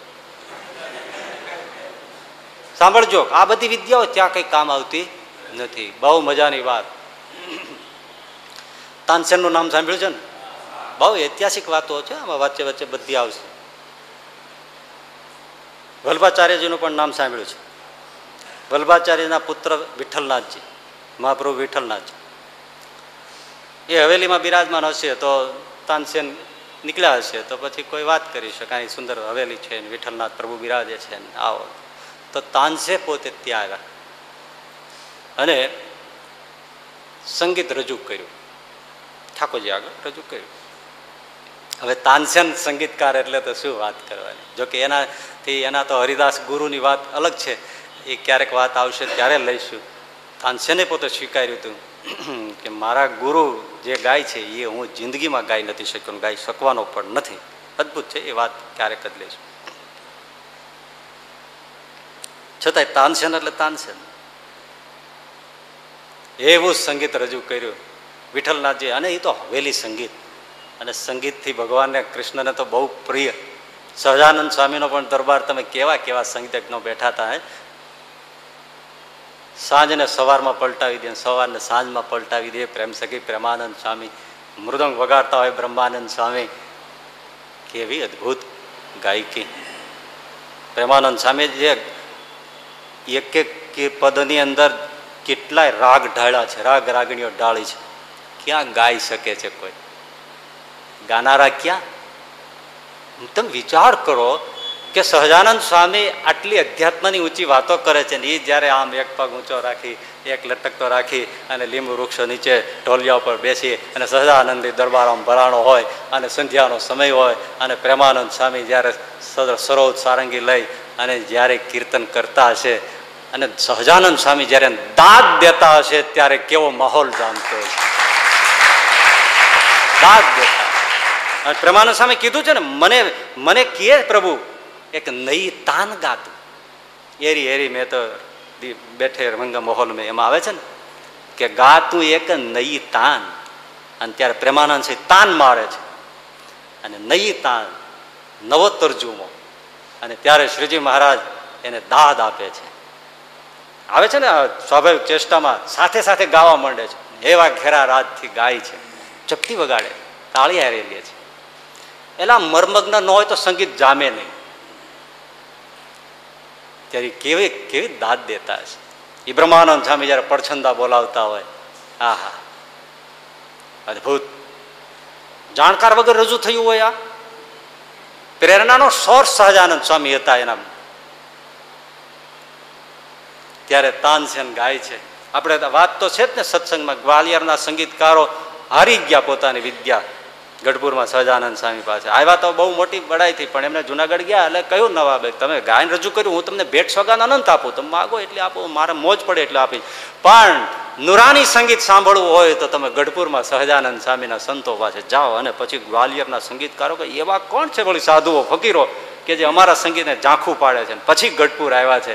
અને ત્યારે સાંજનો સમય છે અને શ્રીજી મહારાજે કહ્યું, ગાઓ ગવૈયાઓ. તો કે ના, અમે તો આપના સંતોનું ગાન સાંભળવા આવ્યા છે પછી અમારી ગાયકી રજૂ કરીશું. અને પ્રેમાનંદ સ્વામીને મહારાજે કીધું, પ્રેમ સખી, ગાઓ. પ્રેમાનંદ સાહેબ કે મહારાજ, કયો રાગ આલાપું? એટલે જાણકાર વગર પૂછાય. તમને હું પૂછું કે અત્યારે હું કયો રાગ ગાઉં? સુરા બાપુને એકવાર શ્રીજી મહારાજ પૂછ્યું બાપુ, તમને કયો રાગ, આ સંગીતના બધા રાગ છે, એમાં તમને કયો રાગ ગમે? ઘણા માલકોસ ગમે, કોઈને જય જયવંતી ગમે, કોઈને સારંગ રાગ ગમે. આ બધા જુદા જુદા, કોઈને ભૈરવી ગમે. આ બધા રાગ જુદા જુદા ગમતા હોય. તો સુરા બાપુ શ્રીજી મહારાજે પૂછ્યું કે તમને બાપુ કયો રાગ ગમે? તો કે, મારા બપોરનું ટાણું થયું હોય મારો છોકરો આવીને કે, બાપુ, હાલો, જમવા. ઈ રાગ ગમે.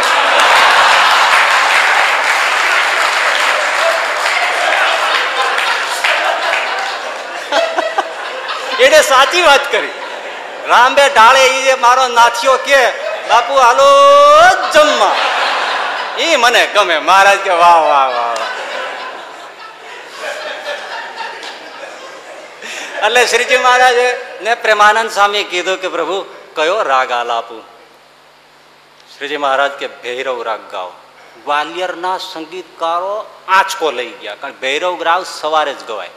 રાગના બધા અગિયાર વાગે, બાર વાગે, એક વાગે, બે વાગે પર ને સમય બદલે એમ રાગ બદલાય.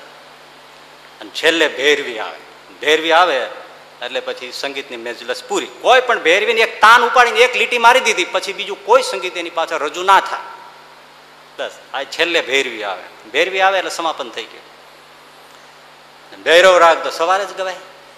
અને શ્રીજી મહારાજ ગુલાબનું પુષ્પ સુનતા સુનતા કહ્યું, ભૈરવ રાગ ગાઓ. ગ્વાલિયરના સંગીતકારો એકબીજા સામે મીંડા જોવા. કા ક્યાંય ભરાઈ ગયા છે આપણે? જેને ખબર નથી કે ક્યાં રાગ, સમયે કયો રાગ ગવાય. અને એમાં મને એમ કહ્યું, કહેવામાં આવ્યું છે કે તમે નુરાની સંગીત ત્યાં સાંભળવા જાઓ. પણ પ્રેમાનંદ સામે ભેરો રાગ ઉપાડ્યો. જેમ આનો આલાપને તરજ ઉપડતા ઉપડતા સાંજનો સમય સવારમાં પલટે પ્રભાત મહેસૂસ થઈ ગયું. પેલા જોવા મેં કુકડા બોલવા માંડ્યા. કુદરત ભૂલ ખાઈ ગઈ. આખું પરોઢનું વાતાવરણ છવાઈ ગયું. ત્યારે પેલા ગાયકો આંગળી નાખી ગયા મોઢામાં. ના, પ્રકૃતિ ઉપર કાબુ છે. આ સાધુઓ પર શ્રીજી મહારાજના ચરણમાં પડી ગયા મહારાજ, હવે અમારું સંગીત રજૂ જ નથી કરવું. રજૂ જ નથી કરવું. એ પ્રેમાનંદ સ્વામી હૈયામાં બોલે છે સહજાનંદ. રોમ રોમ ભર્યો છે. એક એક રૂવાડું છે ને એમાં સહજાનંદ સહજાનંદ સહજાનંદ બોલે છે. એમાંથી સંગીત નીકળે છે. કોઈ પણ સંગીત હોય, એ સંગીતકાર સંગીતકાર તો ગાતો હોય, પણ એની જે મીઠો તાનપુરો હોય કે સાથે મીઠું વાયોલન હોય કે મીઠું હાર્મોનિયમ હોય તો રાગની મીઠાશ બદલી જાય ને. એમ ગીત તરજ એની હોય, પણ સાથે સહજાનંદ સ્વામીનો જે ભક્તિનો અનુરાગ બળે છે ને, એટલે રાગ બદલાય છે. મીઠાશ થઈ જાય છે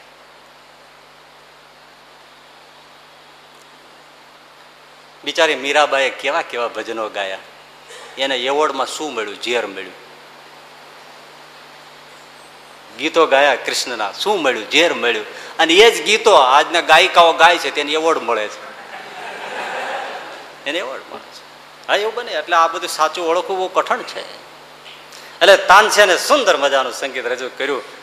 પ્રકૃતિ ડોલી જાય એવું કામ કર્યું. સંગીત પૂરું થયું. પછી આ આપણો શાસ્ત્રીય નિયમ છે, કોઈને મફત ક્યારેય સંભળાય નહીં. અને આપણે એવી નિયમ છે કે મફત મળે ત્યાં સુધી બીજું લેવું નહીં. પણ આ પહેલો એવો નિયમ હતો, અને હોવો જ જોઈએ. કોઈનું ક્યારે મફત સંભળાય નહીં, આ બધું નિયમો. અને આપણે તરત કોઈ સંગીતની પાર્ટી હોય કે કોઈ હોય તો કે ફ્રી એન્ટ્રી છે તો હા, તો હાલો. એટલે વિઠ્ઠલનાથજી પ્રભુએ તરત ભેટ આપવી જોઈએ ને. અહીંયા આવ્યા છે. તો એક થાળી દસ, પાંચસો રૂપિયા નગદ ચાંદીના એ જમાને ચાલતા. સરસ મજાના રેશમી રૂમાલથી તાન છે આ તાનસેનને ભેટ આપ્યા વિઠ્ઠલનાથજી લ્યો, અમારા તરફ. અરે રે પ્રભુ, ના ના, સ્વીકાર આપે જે કલા રજૂ કરી તો અમારે કંઈ અર્પણ કરવું જ છે. લો, વાંધો નહીં. એટલે તાનસેને લીધું, પણ એમ વિચાર થઈ ગયો કે શું આપ્યું એમ? આમ જ્યાં ખોલ્યું, ત્યાં તો રૂપિયાનો ઢગલો. પણ જીવ બીજી ક્ષણે ઝાંખો પડી ગયો. તાનસેન ગાયક અકબરના દરબારનો નવરત્નમાંનો રત્ન છે. એ પાછો જેટલો ગાયક હોય, એટલો ટેલેન્ટેડ પણ હોય ને. આંચકો લઈ ગયો. કેમ? એ પાંચસો રૂપિયા મૂક્યા હતા ને, એની બરાબર વચ્ચે આવું બીખું કોડું મૂક્યું હતું. કોડી. જે આપણે ગાય ભેંસને બકરીને શીંગડે બાંધે ને એવું બીખું સારું નહીં બીખું કોડું એ કોડી વચ્ચે મૂકી થાળ નીચે મૂકી દીધું પ્રભુજી बदतमीजी माफ करना आपने भेंट दिया सो मैंने ले लिया पर ये क्यों किया ये मेरा अपमान नहीं है क्या ये देने की क्या जरूरत थी વિઠ્ઠલનાથજીએ કે અપમાન ન માનો આ ઉપદેશ છે. શું? તમારી ગાયકી છે ને? યા પાંચસો સોના મોરને એ ગણીને મેં આપી. તમે રજૂ કરીને આજે એટલે ભેટમાં આપી. અહીંયા તમે રજૂ કરી. એના ભેટમાં મેં પાંચસો રૂપિયા આપ્યા. હા, બરાબર છે. હા, પણ બીજી વાર સાંભળો. અહીંયા ઠાકુરને આગળ તમે રજૂ કર્યા ને, પાંચસો રૂપિયા ભેટમાં આપ્યા. મારા ઠાકુરને તમે સંભળાવ્યું પણ તમને તમારી ગાયકીનું જે છે ને, પૂરી ગાયકી, એનું ઈનામાં કોડી છે. એટલે એની કિંમત એક કોડીની છે. એટલા માટે કે તમારી પાસે ગાયકી બે નમૂન છે, પણ એમાં ક્યાંય ભગવત ભક્તિ નથી. ઈશ્વર ભક્તિ નથી. તમે દિલ્હીશ્વરને રીઝાવો છો, પણ જગદીશ્વરને રીઝાવતા નથી, એટલે તમારી તમામ ગાયકી કોડીની. દિલ્હીશ્વરને રીઝાવો છો, બેશક. એમાં કોઈ વાંધો દિલ્લીશ્વરને રીઝાવો છો, પણ તમારી ગાયકી જગદીશ્વર રીજે એવી નથી અને એના માટે તમે વિનિયોગ પણ કર્યો નથી. માટે તમારી આ તમામ ગાયકીની કિંમત આ ફૂટી કોડી છે. આ ચલણમાં ક્યાંય ત્યાં નહીં ચાલે. દિલ્હીના દરબારમાં ચાલશે, જગદીશના દરબારમાં નહીં ચાલે. ત્યાં કોડીની કિંમતની છે. તમે ભલે બે ગુમાન થઈને ફરતા હો. કેટલી સરસ વાત. કોઈ વિદ્યાઓ ત્યાં કામ નથી આવતી. મૃત્યુ એ કોઈ કામ નથી આવતી. ગમે એવા તાનસેન હોતોય શું? રામકૃષ્ણ પરમહંસ બેઠા હતા ને? એક એક પછી એક એક મીઠી મીઠી મત જેવી વાત આમ આવતી જાય છે. હરવાણી તમે આમ આમ સાવધાન થઈને કાન ખુલ્લા રાખીને અમૃતના ઘૂંટડાની જેમ પીજો. રામકૃષ્ણ પરમહંસ બેઠા હતા ત્યાં એક યોગના અભ્યાસવાળો આવ્યો. એક એક વિદ્યાઓ લઈશ ધીમે ધીમે. અને છેવટે જે હરિની વિદ્યા છે, એ વિદ્યા છે, સાચી. અને કઈ કઈને શંકરાચાર્યને બીજા આચાર્યોને શ્રીજી મહારાજને બધાને એ જ કેવું છે. એટલે યોગના અભ્યાસ વાળો આવ્યો ને બેઠો, એટલે જેને જે વિદ્યા હોય, એટલે એ તો બીજાની પાસે કોઈ સુષુપ્ત આ વિદ્યાઓ તો જુદી છે ને અને થોડા બધું શીખી ગયા હોય, એટલે પછી તો અકડ થઈને બેઠા પરમજી કે કેમ ભાઈ, કાંઈ કેવું છે? તો કે, બાપજી, મને ચોરાસી ચોરાસી આસન આવડે છે.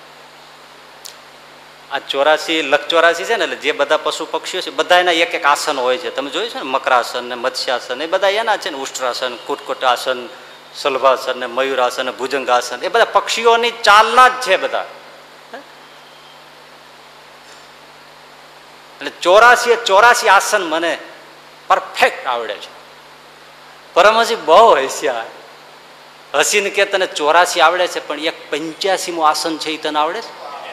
હા કોઈ ચોપડામાં નહીં આવેલું.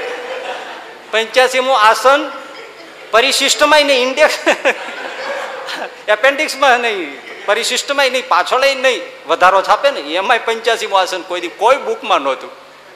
એટલે બાપજી, આ તમે શું બોલ્યા? ખોખલે મોઢે પરમસી બહુ હસ્યા. તને ચોરાસીમાં ચોરાસી ચોરાસી આસન આવડે છે, પણ પંચ્યાસીમું આસન નથી આવડતું. એ આવડે તો કહેવાય. હે બાપજી એ કયું? તો કે એ આસનનું નામ છે હરિશરણાસન. ભગવાનના ચરણમાં વિરામ કરવાનું જો તને આવડતું હોય, તો તારી બધી વિદ્યા સાર્થક છે. બાકી આ કોઈ ચોરાસી આસન નહીં. કોઈ એ તો આપણે લખ ચોરાસી ફરશું બધા આસન કરવાના જ છે. વાત એ સાચી ને ઊંટ થઈશું આસનમાં બેસવાનું જ છે. કુકડો થશે તો કુરકટની જેમ ઊભું જ જવાનું એમાં એ હવે એ લોકો કોઈ શીર્ષાસન નથી કરતા. એ લોકો કોઈ મત્સ્યાસન નથી કરતા. સાપ મત્સ્યાસન નથી કરતો. અને મત્સ્યથી ભુજંગાસન નથી કરતું. તો એ તો આપણે પછી કરવાના જ છે પરમજી કે, અને કરી કરીને જ આવ્યા છે. તો એ તને નવાઈ શું છે? આવડે એમાં શું નવી નવાઈ છે? તું એમાંથી ફરી ફરીને તો આવ્યો છો. પણ આ પંચ્યાસીમું આસન તું શીખે. તો તારી વિદ્યા ત્યાં કામની છે, નહીતર કામની નથી. આ યોગ છે ને, આમ સારો છે. આ બધા બધા યોગ શીખવાડે છે ને, જાત જાતના યોગના ક્લાસ હોય ને, આ બધું શીખવાડે શીખે ઘણા લોકો કરતા હોય છે. સવારના ઉઠીને આ નાક દબાણે ફલાણો દબાણે આમ કઈ ઘણું કરતા રેલવે સ્ટેશન ઉપર હમણાં ભાળી ગયો તો એક જણ કીધું, આને શું થઈ ગયું આ કરો એનો વાંધો નહીં, પણ હવે બાજુમાં રેલવેનું બધું ગટર ગંધાતું, આ ગંધો એમાં અમે કીધા ક્યાં કરતા? પણ હવે નિયમ એ નિયમ. એટલે યોગનો અર્થ જ છે યોગ એટલે જોડાણ.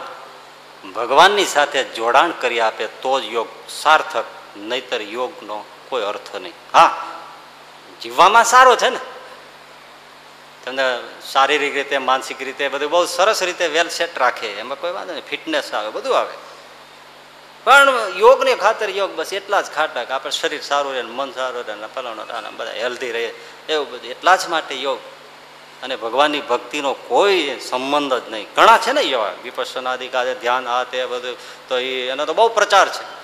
ભણેલા ગણેલા બધો પ્રચાર. આપણે એનો વિરોધી ન પડે જીવનમાં ક્ષમતા કે બધું મન જોવાનું આ બધું આવતું હોય તેમાં કંઈ ખોટું નથી. પણ હરિભક્તિ વગર ગમે તેવો યોગ હોય તો મર્યા પછી કામનો નથી. જીવવામાં બહુ કામનો છે. બહુ કામનો. એ યોગ ક્યારે તમને અજવાળું કરે ભાઈ? એ તો પૂરો પાર ઉતરે તો. નહીતર નહીં. યોગથી સિદ્ધિઓ આવતી હશે. તે વળી પરમંજ એક દિવસ બેઠેલા ગંગાને કિનારે તે એક જણો આવીને કે, બાપજી, હા. મારી વિદ્યા બતાવું તો, બતાવો. તે ગંગાજીના પાણી ઉપર ચાલવા માંડ્યું. જે બોલો. આમ ગયો ને પાછો આવ્યો. પરમજી જોઈ રહ્યા, કોઈ ચહેરા ઉપર જરાય પણ પેલી તાજુબીનો ભાવ ને આપણને કોઈ ચાલે કેવું થાય? અરે વાવ! વાવ! એમ થઈ જ જાય ને. વાહ, કેવું ગજબ છે. કાંઈ હોય પરમજી એમને જોઈ જ રહ્યા. એટલે પેલા એ કયો કરે, આપને કાંઈ તાજુબી ન લાગી? મેં બાર વર્ષ સાધના કરી ત્યારે ચાલતો પાણી વચાય પરમજી કે બાર વર્ષ લાગ્યા, હા? ભાવ કહેવાય? એમાં એક હોડીવાળો આવ્યો એ હોળીવાળા કે, પરમજી, કે મારે સામે કિનારે જવું છે? તું કેટલા પૈસા લે? તો બે પૈસા, બાપજી. પરમજી કે બાર વર્ષ મીઠ્યો એની કિંમત બે પૈસા છે.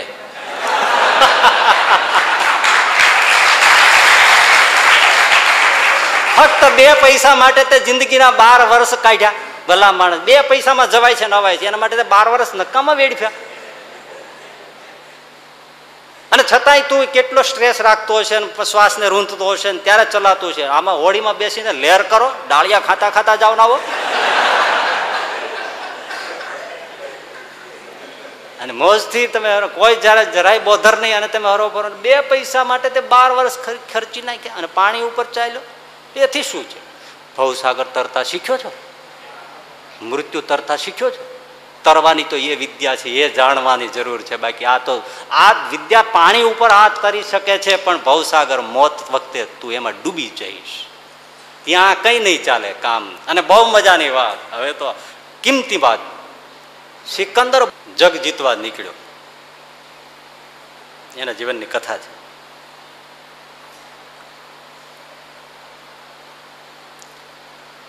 જેવો એ લશ્કર લઈને નીકળ્યો ત્યાં એને સમાચાર મળ્યા કે નદીના કિનારે ડાયોજીનિસ ફકીર ગ્રીકનો બહુ મોટો ફકીર. એ પડ્યો છે, ત્યાં છે, આરામ ફરમાવે છે. તો સિકંદર તો આમ ગ્રીકની સંસ્કૃતિ ભારતથી થોડી મળતી જુલતી એમાં આત્મા, પરમાત્મા, સંત સતા સમાગમા તે બધું, એવું બધું છે મહાભારત જેવા મોટા મોટા ગ્રંથો પણ એમાં છે. એટલે એમને નથી કહું, સંત ફકીરની દર્શન કરતો જાઉં, પછી નીકળું. એટલે સિકંદર આવ્યો. ડાયોજીનસનો ડાયોજીનસ ફકીર. મસ્ત ફકીરો પરમાત્મામાં રમનારો માણસ. એવો. સાવ દિગંબર રહેતો. એક કપડું રાખતો નહીં. આવો મસ્ત ફકીર. પાણી પીવા માટે એક પાત્ર રાખતો. એમાં એક દિવસ એને નદીની કિનારે બેઠો હતો પાણી પીવું પીધું અને બેઠો એક વૃક્ષ નીચે. ત્યાં એક કૂતરો આવ્યો અને કૂતરાએ નદીમાં પાણી પીધું. એ જોયું તો ડાયજીને છે, પાત્ર ફેંકી દીધું. કૂતરો એમને પાણી પીવે છે મારે પાત્રની જરૂર શું છે? પાત્ર નાખી દીધું. ઠંડી લાગે, ગરમી લાગે, ત્યારે વૃક્ષના પાંદડા ઢગલા પીડ્યા હોય, એમાં છુપાઈને રાત કાઢી નાખે. આવો મસ્ત એની પાસે સિકંદર આવ્યો. હલો, લાંબા પગ કરીને તમે છે ને પોઝિશન હોય છે ફેલાવી સૂતો હતો. કોના બાપની હાડી બાપ નદીને એવી સરસ મજાની સુવાળી રહેતી. અને સવારનો કૂણો કૂણો સૂરજનો તાપ સનબાથ મૃદુ સૂરજના કિરણો, હે એવો કોમળ રતુમડા કિરણો ફેલાવે અને આ દાયજીને બે પગ પૂરેપૂરા લાંબા ફેલાવેલા, હાથ ફેલાવેલા અને નદીના મુલાયમ રેતીમાં મસ્ત થઈને પીડ્યો હતો. અમે સિકંદર આવ્યો. તો એમ જ પીડ્યો રહ્યો. હેલ્યો નહીં. અને આપણે તો કોઈ સેજ મિનિસ્ટર આવે, કોઈ પણ આવે તો સરસ હરખા પ્રકાર થઈ જાય. ખાલી આને કાંઈ પહેર્યું નહોતું. પેલો આપણે ખાલી બરમૂડો પહેર્યો હોય તો જયારે હરખું કરીએ, આ બધું કરીને પડ્યો જ રહ્યો એમ. સિકંદર કે મેં આપકો પ્રણામ કરતા કોણ છો ભાઈ? મહાન સિકંદર, ગ્રીક સમ્રાટ સિકંદર. એમ. તોય હેલ્યો નહીં. હવે ગ્રીકમાં છે આ અને ગ્રીકનો રાજા સિકંદર છે. તો હેલો એમને જ પીડ્યો રહ્યો. સિકંદરને કેટલું અપમાન લાગ્યું છે? વિચાર તો કરો તમે, પણ જાય ક્યાં ની આગળ? પ્રતિભા એવી કઈ બોલી જ શક્યો નહીં. અરે પડ્યા પડ્યા એને કીધું, ઠીક હે ઠીક હે, ઠીક કહા જાતે હો? પડ્યા પડ્યા ડાયોજીને છે પૂછ્યું કહા જાતે હો? બોલે, અનેક પ્રદેશો જીતવા માટે જાઉં છું. લાવ લશ્કર સાથે લઈને નીકળ્યો છું. થયું, અહીંયા આપ પણ છો. તો આપને પ્રણામ કરતો જાઓ એટલે અહીંયા આવ્યો છું. ઠીક ઠીક છે.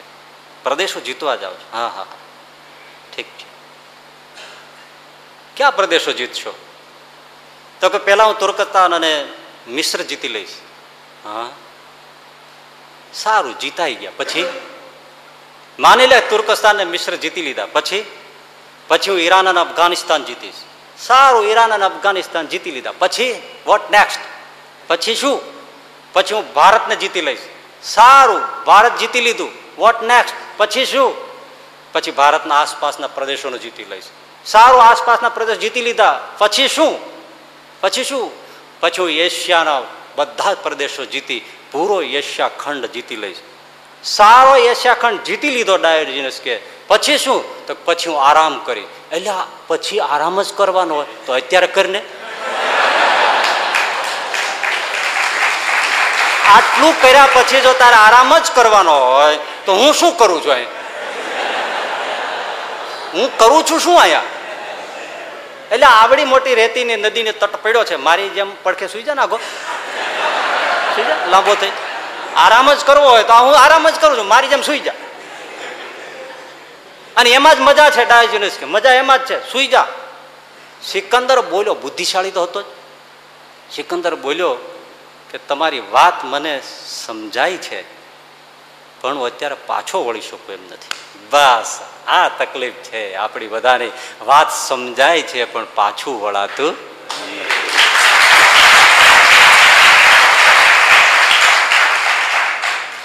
ખબર પડે છે કે આ ખોટું થાય છે, ખોટું કરીએ છીએ, અતિરેક થાય છે, વધારે થાય છે, આ નથી કરવા જેવું. આપણે જે આ બધી માથાકૂટ કરીએ છીએ, પરણવા જેવું નથી, બાલ બચ્ચામાં મજા નથી, પત્નીમાં મજા નથી, આ બધું છે. Wife is a long time worry બધું બધું એવું જ છે બધું. પણ છતાંય પાછું વળાતું નથી. એ જ થાય છે. એનું કારણ છે, સ્પીડ પકડાઈ ગઈ ને, પછી તમે ઊભું રાખવાનું કે ઊભું રહી. આ સ્પીડ પકડાઈ, જન્મ, જન્મની સ્પીડ પકડાઈ ગઈ દેખાતી નથી. પણ ગુણાતીતાનંદ સાહેબ એટલે કહ્યું છે, જીવનું હૈયું તો એવું ધગી ગયું છે જાણે લાખ મણ લોઢાની ગોળી હોય એ તપીને લાલચોળ થઈ ગયું. લાખ મણ લોઢું. કિલો બે કિલો નહીં. લાખ મણ લોઢું. એની લોઢી, એ ગોળો તપીને લાલચોળ થઈ ગયો હોય અને એને ટાઢો કરવો હોય, તો બે પાંચ છાટા પાણી નાખો, બે ઘડા નાખો તો કાંઈ લોઢી ઠરે નહીં. એ તો ગંગા જેવો ઊંડો ઘેઘોર ગુનો હોય અને કોઈ મશીનોથી એ લોઢીના ગોળાને, લાખમણ લોઢીના ગોળાને હડસેલી દે, તો ગુણાતીતાનંદ સ્વામી કે પંદર દિવસ સુધી તો મોટી છોયડો ઉછળા કરે, ત્યારે માંડ માંડ ઠરે. જીવનું અંતઃકરણ આવું તપી ગયું છે. હવે એને થોડોક થોડોક સત્સંગમાં આવવું છે. એમાંય પાછો ફોન હેરાન કરે. એમાં વળી બીજું હોય, એમાં વળી ત્રીજું હોય, એમાં વળી આવે આમાં ટાઢું ક્યાંથી થાય? અને આ ઊભો ક્યાંથી રહે? સમજાય છે, પણ હું પાછો વળી શકું એમ નથી. જાઓ તો. ડાયજીને કહ્યું, જાઓ તો, જાઓ. યાદ રખના કે મેરે છે તેરી મુલાકાત હોઈ હતી. ડાયોજીનિસ કહે છો વટથી કહે છે, જાઓ, લોટતે નહીં, રૂકતે નહીં. મગર યાદ રખના કે ડાયોજીનિસ ફકીર છે તેરી મુલાકાત હુઈ હતી. યાદ રખના બસ, આટલું કંઈ ડાય નહીં તોય ઓલા સિકંદરે એમ કહ્યું કે, બાપજી, હું આપની શું સેવા કરું? ફકીરોને આદર હોય ને? એટલે, હું આપની શું સેવા કરું?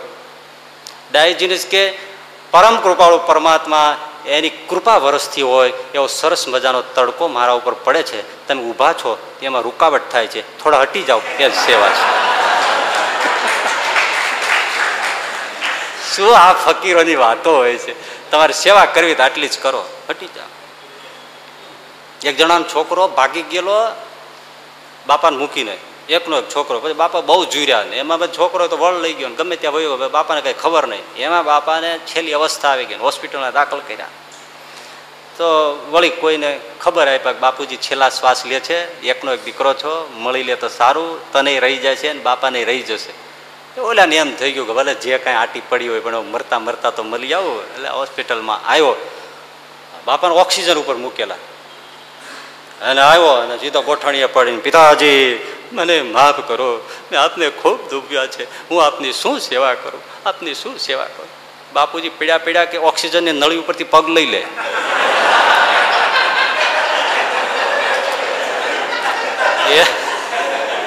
એ સિવાય મારે બીજી કાંઈ સેવા જોતી નથી.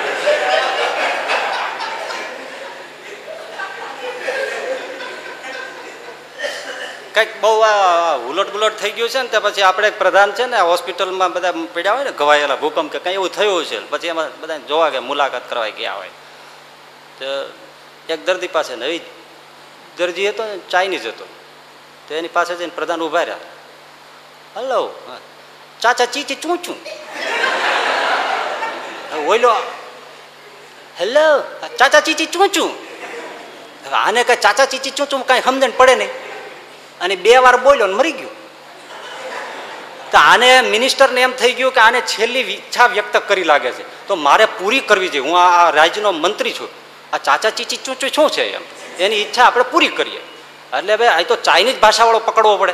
તો માંડ માંડ એક ચાઇનીઝ મેળ્યો. એમને કીધું કે ભાઈ, એક દર્દી હતો ને આવી રીતે હું મળવાઈ ગયો અને પછી એની છેલ્લે મેં બે પૂછ્યું, પણ કઈ એને જવાબ દીધો, ચાચા ચીચી ચૂચું ચૂંચી તો એની છેલ્લી ઈચ્છા જે હોય મારે પૂરી ઓલે કપાળ કૂટ્યું કાંઈ નથી, તે એની ઓક્સિજનની નળી દબાવી દીધી હતી. એમાં મરી ગયો એ. ચાચા ચીચી ચૂં ચૂં, ગયો.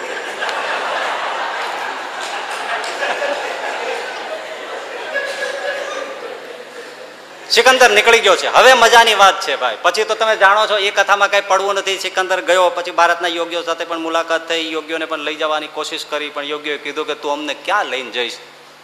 તું જ પાછો ફરી નથી શકવાનો. ભારતના યોગ્યો ડાયજીનિસથી આગળ વધે. કે તું શું જીત જીત કરે છે? તું ઘરે પાછો પહોંચીશ તો ને? બીચ મેં મર જાયગા. યોગ્ય કહી દીધું, ભારતના યોગ્ય મર જાયગા બીચ મેં અને વચ્ચે જ મરી ગયો. બેબી લોનમાં જ પતી ગયો. પહોંચ્યો નહીં પાછો. અને એ ઇતિહાસમાં ઘણું ખોટું છે. અને ભાઈ સિકંદર ને પોરસના જે યુદ્ધની વાતો છે, હકીકતમાં આપણા પોરસે સિકંદરને શિકસ્ત આપી છે, હરાવ્યો છે. પણ ઇતિહાસ લખનારા બધા એ વખતના વિજેતાઓ ને એટલે બધું ફેરવી નાખ્યું છે. પોરસે એને મચક મચક નથી, ત્યાંથી જ ગમ ખાઈને પાછો પીડ્યો છે. એમ ભારત છે, મેરા ભારત મહાન. ભારતના હકીકત, અત્યારે જે ભારત છે, એમાં તો સિકંદર આવી જ નથી શક્યો. એ આ પાકિસ્તાનનો જે પેશાવર એ બાજુ ભાગ છે, ત્યાં જ સિકંદર આવ્યો હતો. અને ત્યાંથી પાછો ફરી ગયો. ત્યાંથી જ પૌરુષો એને કાઢી મૂક્યો પછી તો સિકંદરની આખરી ઘટના થઈ. વર્ષો ગયા. સિકંદરનું મોત થયું. હવે કથા જોજો. સિકંદર મરી ગયો. જાણો છો ને મરી ગયો એ?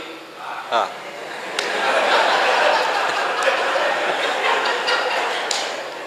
હા એ જાણવું જરૂરી છે. નહીતર શું છે? એક જણે મુંબઈમાં ડાયરો કરેલો અને ડાયરાની અંદર એક ચારણ ગઢવી સરસ મજાનું છે ને, એમણે સાહિત્ય બહુ રજૂ કર્યું.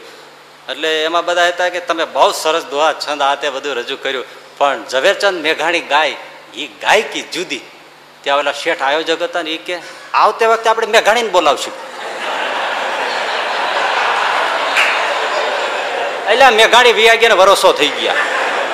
હવે એ ખબર નથી. આવતી વખતે આપણે એનો પ્રોગ્રામ રાખશું.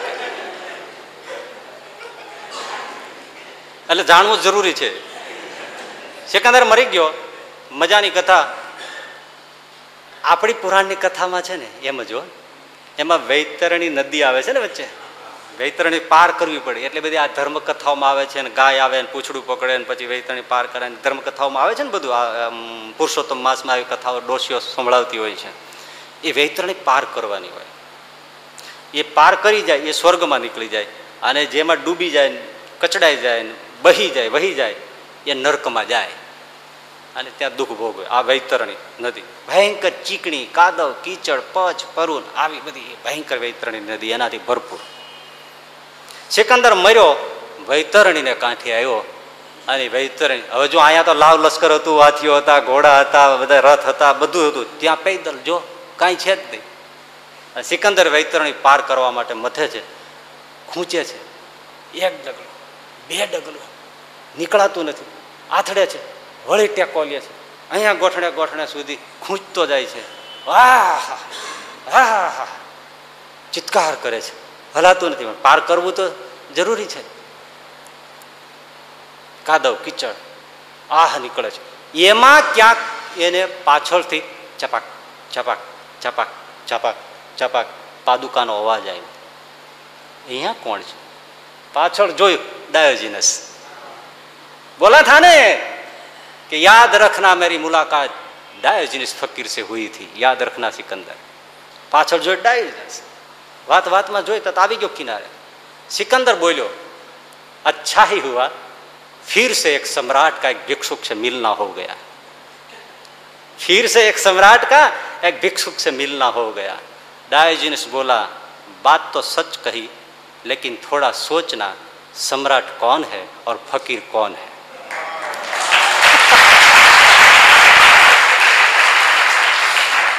रुवाड़ा उभी कर दे विवाद से, सच तो है, लेकिन थोड़ा सोचना। देख, सिकंदर, अभी पता चल जाएगा, अभी ही पता चल जाएगा कौन सम्राट है, कौन भिक्षुक है। हाँ? हाँ?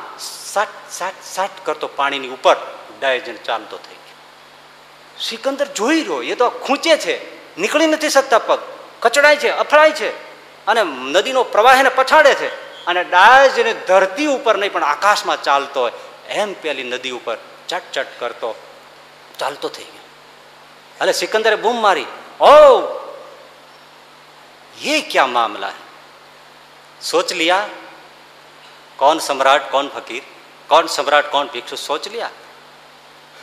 मतलब मतलब यही, जो सम्राट होता है, जो संपत्तिवान होता है, जिसके पास संपदा होती है, वो ऐसे तैर कर निकल जाता है, जो भिक्षुक होता है, वो डूब जाता है। तू सम्राट पृथ्वी पर था, यहाँ भिक्षुक है। मैं पृथ्वी पर भिक्षुक था, यहाँ सम्राट हूँ। पर ये कौन सी संपदा है?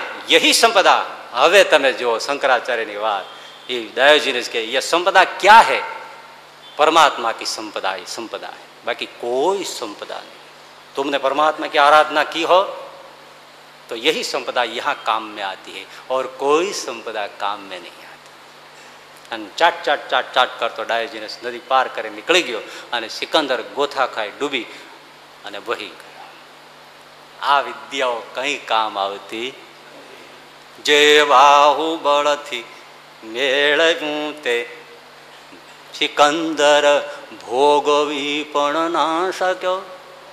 કઈ કામ આવે? પરમાત્માની સંપદા કામ બીજું કામ પણ ભાઈ, હજી એક તાજુબી વાત. દુનિયાવી બહુ, આ વાત હું બહુ સાર્વજનિક ગણીને કરું છું. તમે છો જ એટલા જ માટે એમ નહીં, કારણ કે બધાને સાંભળવામાં આવશે. શાસ્ત્રીય વાત છે. લૌકિક કોઈ વિદ્યાઓ તો ત્યાં કામ નથી આવતી ભાઈ, પણ હવે ધ્યાનથી સાંભળવાની વાત છે. શંકરાચાર્ય વાત કરી છે ને, બહુ અદ્ભુત છે, ગહન છે, ગહન, અતિ ગહન છે. કે ભજ ગોવિંદમ ભજ ગોવિંદમ ગોવિંદમ ભજ મૂળમદે પ્રાપ્તે સન્નિહિતે, મરણે નહીં નહીં રક્ષતી, ડુકરું કરણે, બીજી કોઈ વિદ્યા કામ નહીં આવે. એ પ્રથમના એકસઠમાં વચનામૃતમાં બ્રહ્માનંદ સ્વામીએ શ્રીજી મહારાજને પ્રશ્ન કર્યો કે, પ્રભુ મહારાજ, આ આત્મનિષ્ઠા છે, એ મૃત્યુ સમયે કેટલી કામ આવે છે? અંતકાળે આત્મનિષ્ઠા, હવે આત્મનિષ્ઠા આપણે બધા દેહનિષ્ઠ છીએ. દેહનિષ્ઠ હું દેહ છું, બસ હું છું, હું જે છું આ દેહ છે. લાંબો, ગુરો, ટૂંકો, કણબી, પટેલ, બ્રાહ્મણ, સાધુ, પટેલ, આ સાજો વાંધો મિનિસ્ટર જે તે હોય, સિસ્ટર, બ્રધર, જે કહો તે, એ હું. કોણ આ દેહ? ખોળ્યું. આપણે દેહનિષ્ઠ છીએ. પણ આત્મનિષ્ઠ એટલે દેહને હું માને જ નહીં. આત્માથી પર, આ દેહથી પર હું સચ્ચિદાનંદ બ્રહ્મરૂપ એવો આત્મા છું. એવી જેને દ્રઢતા થઈ છે. ક્યારે એવું મનાતું નથી કે હું દેહ છું. હું આત્મા છું. સચ્ચિદાનંદ છું. બ્રહ્મ છું. આવું માનવાની જેને નિષ્ઠા છે, એવી આત્મનિષ્ઠા મોત સમયે કેટલી કામ આવે છે? અંતકાળે.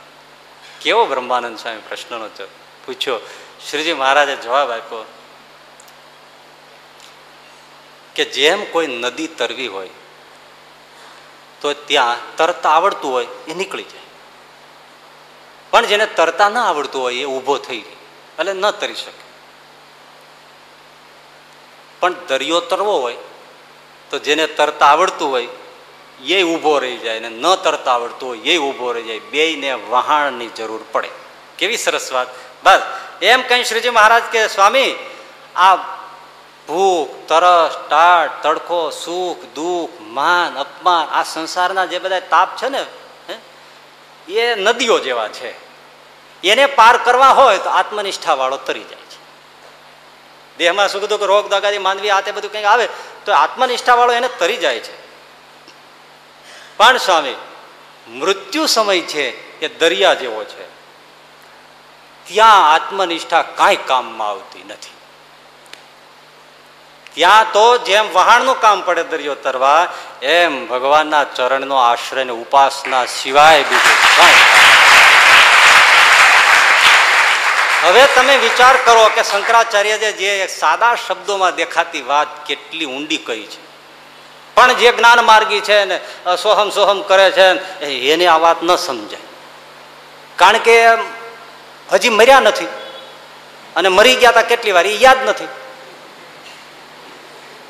અને જે આર પાર જોઈ શકે છે, એ માનતા નથી. દરિયા જેવો મૃત્યુ સમય છે. હવે તમે વિચાર કરો, લ્યો. આપણે તો નદી તરવી હોય તો ના તરી શકીએ ને. એમાં તરતા આવડતું હોય, એ હાફી જાય કે જેમ તેમ નદીઓ તરાઈ શકાય. અને દરિયો એટલે શું? નાખી દેજો, ગમે એવો તરવીઓ હોય તો. હમણાં એક કેવો સરસ તરવીઓ હતો, એ દરિયામાં ડૂબીને મરી ના ગયો. થાકી ગયો થોડુંક ગયો એને મતું હું નીકળી જાય પણ એમાં થાકી ગયો વયો ગયો. કેમ તરાય? અને દરિયો મોજા ઉછળતા હોય, પછડાતા હોય. મૃત્યુ સમય એવો છે, ત્યાં આત્મનિષ્ઠા કાંઈ કામ આવતી નથી. ત્યાં તો ભગવાનની ઉપાસના રૂપી વહાણનું જ કામ પડે છે, બાકી નથી. શું થાય છે ત્યાં? એક તો એવું છે. જેવું મોત આવે ને, એટલે જેમ ઓલો મદારી હોય ને, એની પાસે કરંડીઓ હોય ને, એમાં એક બે સાપ પૂર્યા હોય. અને પછી જેમ આમ આમ આ વાંસળી વગાડે, મોરલી, અને કરંડિયાનું આમ ઢાંકણું ઉભાડે, એવું તરત કરીને સાપ ઊભા થાય ને. એમ મોત આવે ને, એની સાથે જ અનંત જન્મોના, એક જન્મોના નહીં, અનંત જન્મોના કર્મો છે ને, એ બધા ફૂફાડા મારીને સામે આવે છે. અનંત જન્મોના. તમને જો જોતા આવડતું હોય, અને કદાચ તમને એ કાંઈક સમજમાં આવ્યું હોય, તો તમને તરત ખ્યાલ આવશે. આપણને ઘણીવાર વીસ વીસ વર્ષ પહેલાં પચીસ પચીસ ચાલીસ ચાલીસ વર્ષ પહેલાંની આપણને અચાનક કોઈ એક ચિત્ર કે વાત યાદ આવી જાય છે. આપણે કામ તો બીજું જ કરતા હોય. હે? હમણાં થોડા વખત પહેલાં હું તો વાંચતો તો, રસથી વાંચતો હતો એમાં ડૂબેલો હતો, તોય મને પાંત્રીસ વર્ષ પહેલાં એક છોકરો જામફળ લઈને વેચવા નીકળ્યો એ દેખાણો. એટલે એનું શું કરું? મેં બહુ વિચાર કર્યો કે આ પુસ્તકને, આ વાતને ઓલા જામફળવાળાને લેવા દેવા શું? આખે આખો જામફળવાળો દેખાણો. ટૂંકી ચડી ચડી દેખાણી, લાલ રંગની ફાટેલો શર્ટ દેખાણો, મોટો કરંટીઓ દેખાણો, જામફળ દેખાણા. એમાં સુધારેલા લાલ જામફળ દેખાણ, બધું દેખાણું. મેં આ શું છે? બસ, આ તો એક દેખાણું. મરવા ટાણે અનેક જન્મના. એટલે આત્મનિષ્ઠા દ્રઢ કરી હોય, અહમ બ્રહ્માસ્મી અહમ બ્રહ્માસ્મી કરી કરીને બધું કર્યું હોય, પણ જ્યાં સુધી પૂરી સ્થિતિ ન થઈ હોય સ્થૂળ દેહ તરી ગયા હોય, સૂક્ષ્મ ચાલો તરી ગયા હોય, પણ કાર્ય શરીર જે છે ને, એમાં સંસ્કારો પડ્યા છે. એ આત્મનિષ્ઠાવાળો મરે ને, એની સાથે જ આ બધા કારણ શરીરમાં પડેલા બધા સંસ્કારો. તમારે કોમ્પ્યુટરમાં વાયરસ આવે ને, કેમ બધું ડખોળાઈ જાય?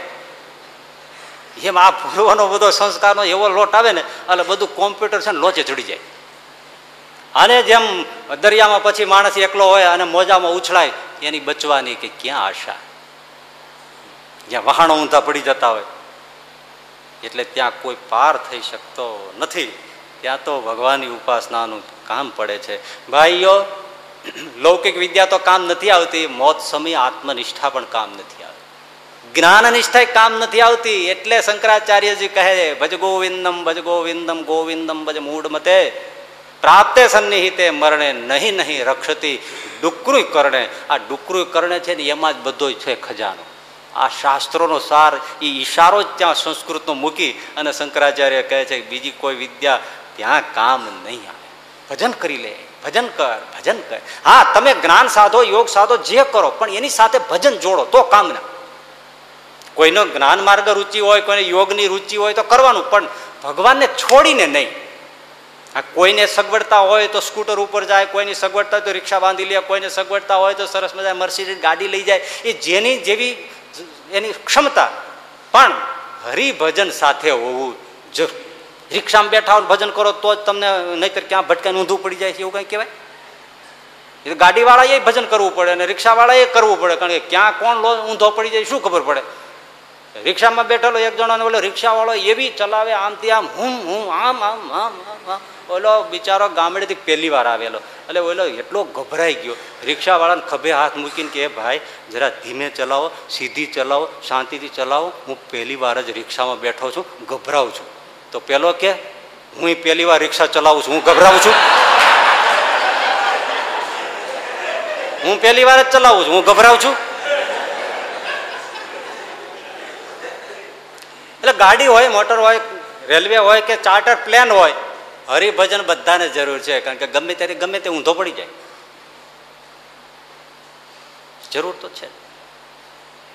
અદભુત. એટલે આપણે સમજવાનું એ છે, આ કંઠી પહેરીએ, ગુરુ પાસે જઈને દીક્ષા મંત્ર લઈએ, વિધિવત શરણે થઈએ મંત્રથી ભગવાનને આશ્રય થઈએ, વાત મામૂલી લાગે, કામ ત્રણ મિનિટનું એ દેખાતું સામાન્ય વિધિ અને હાવ સરળ હાથમાં માળા લઈ સ્વામિનારાયણ સ્વામિનારાયણ, નહીં ભૂખ્યું રહેવાનું, નહીં તપ કરવાનું, નહીં ઊંધા પગે લટકવાનું, હે?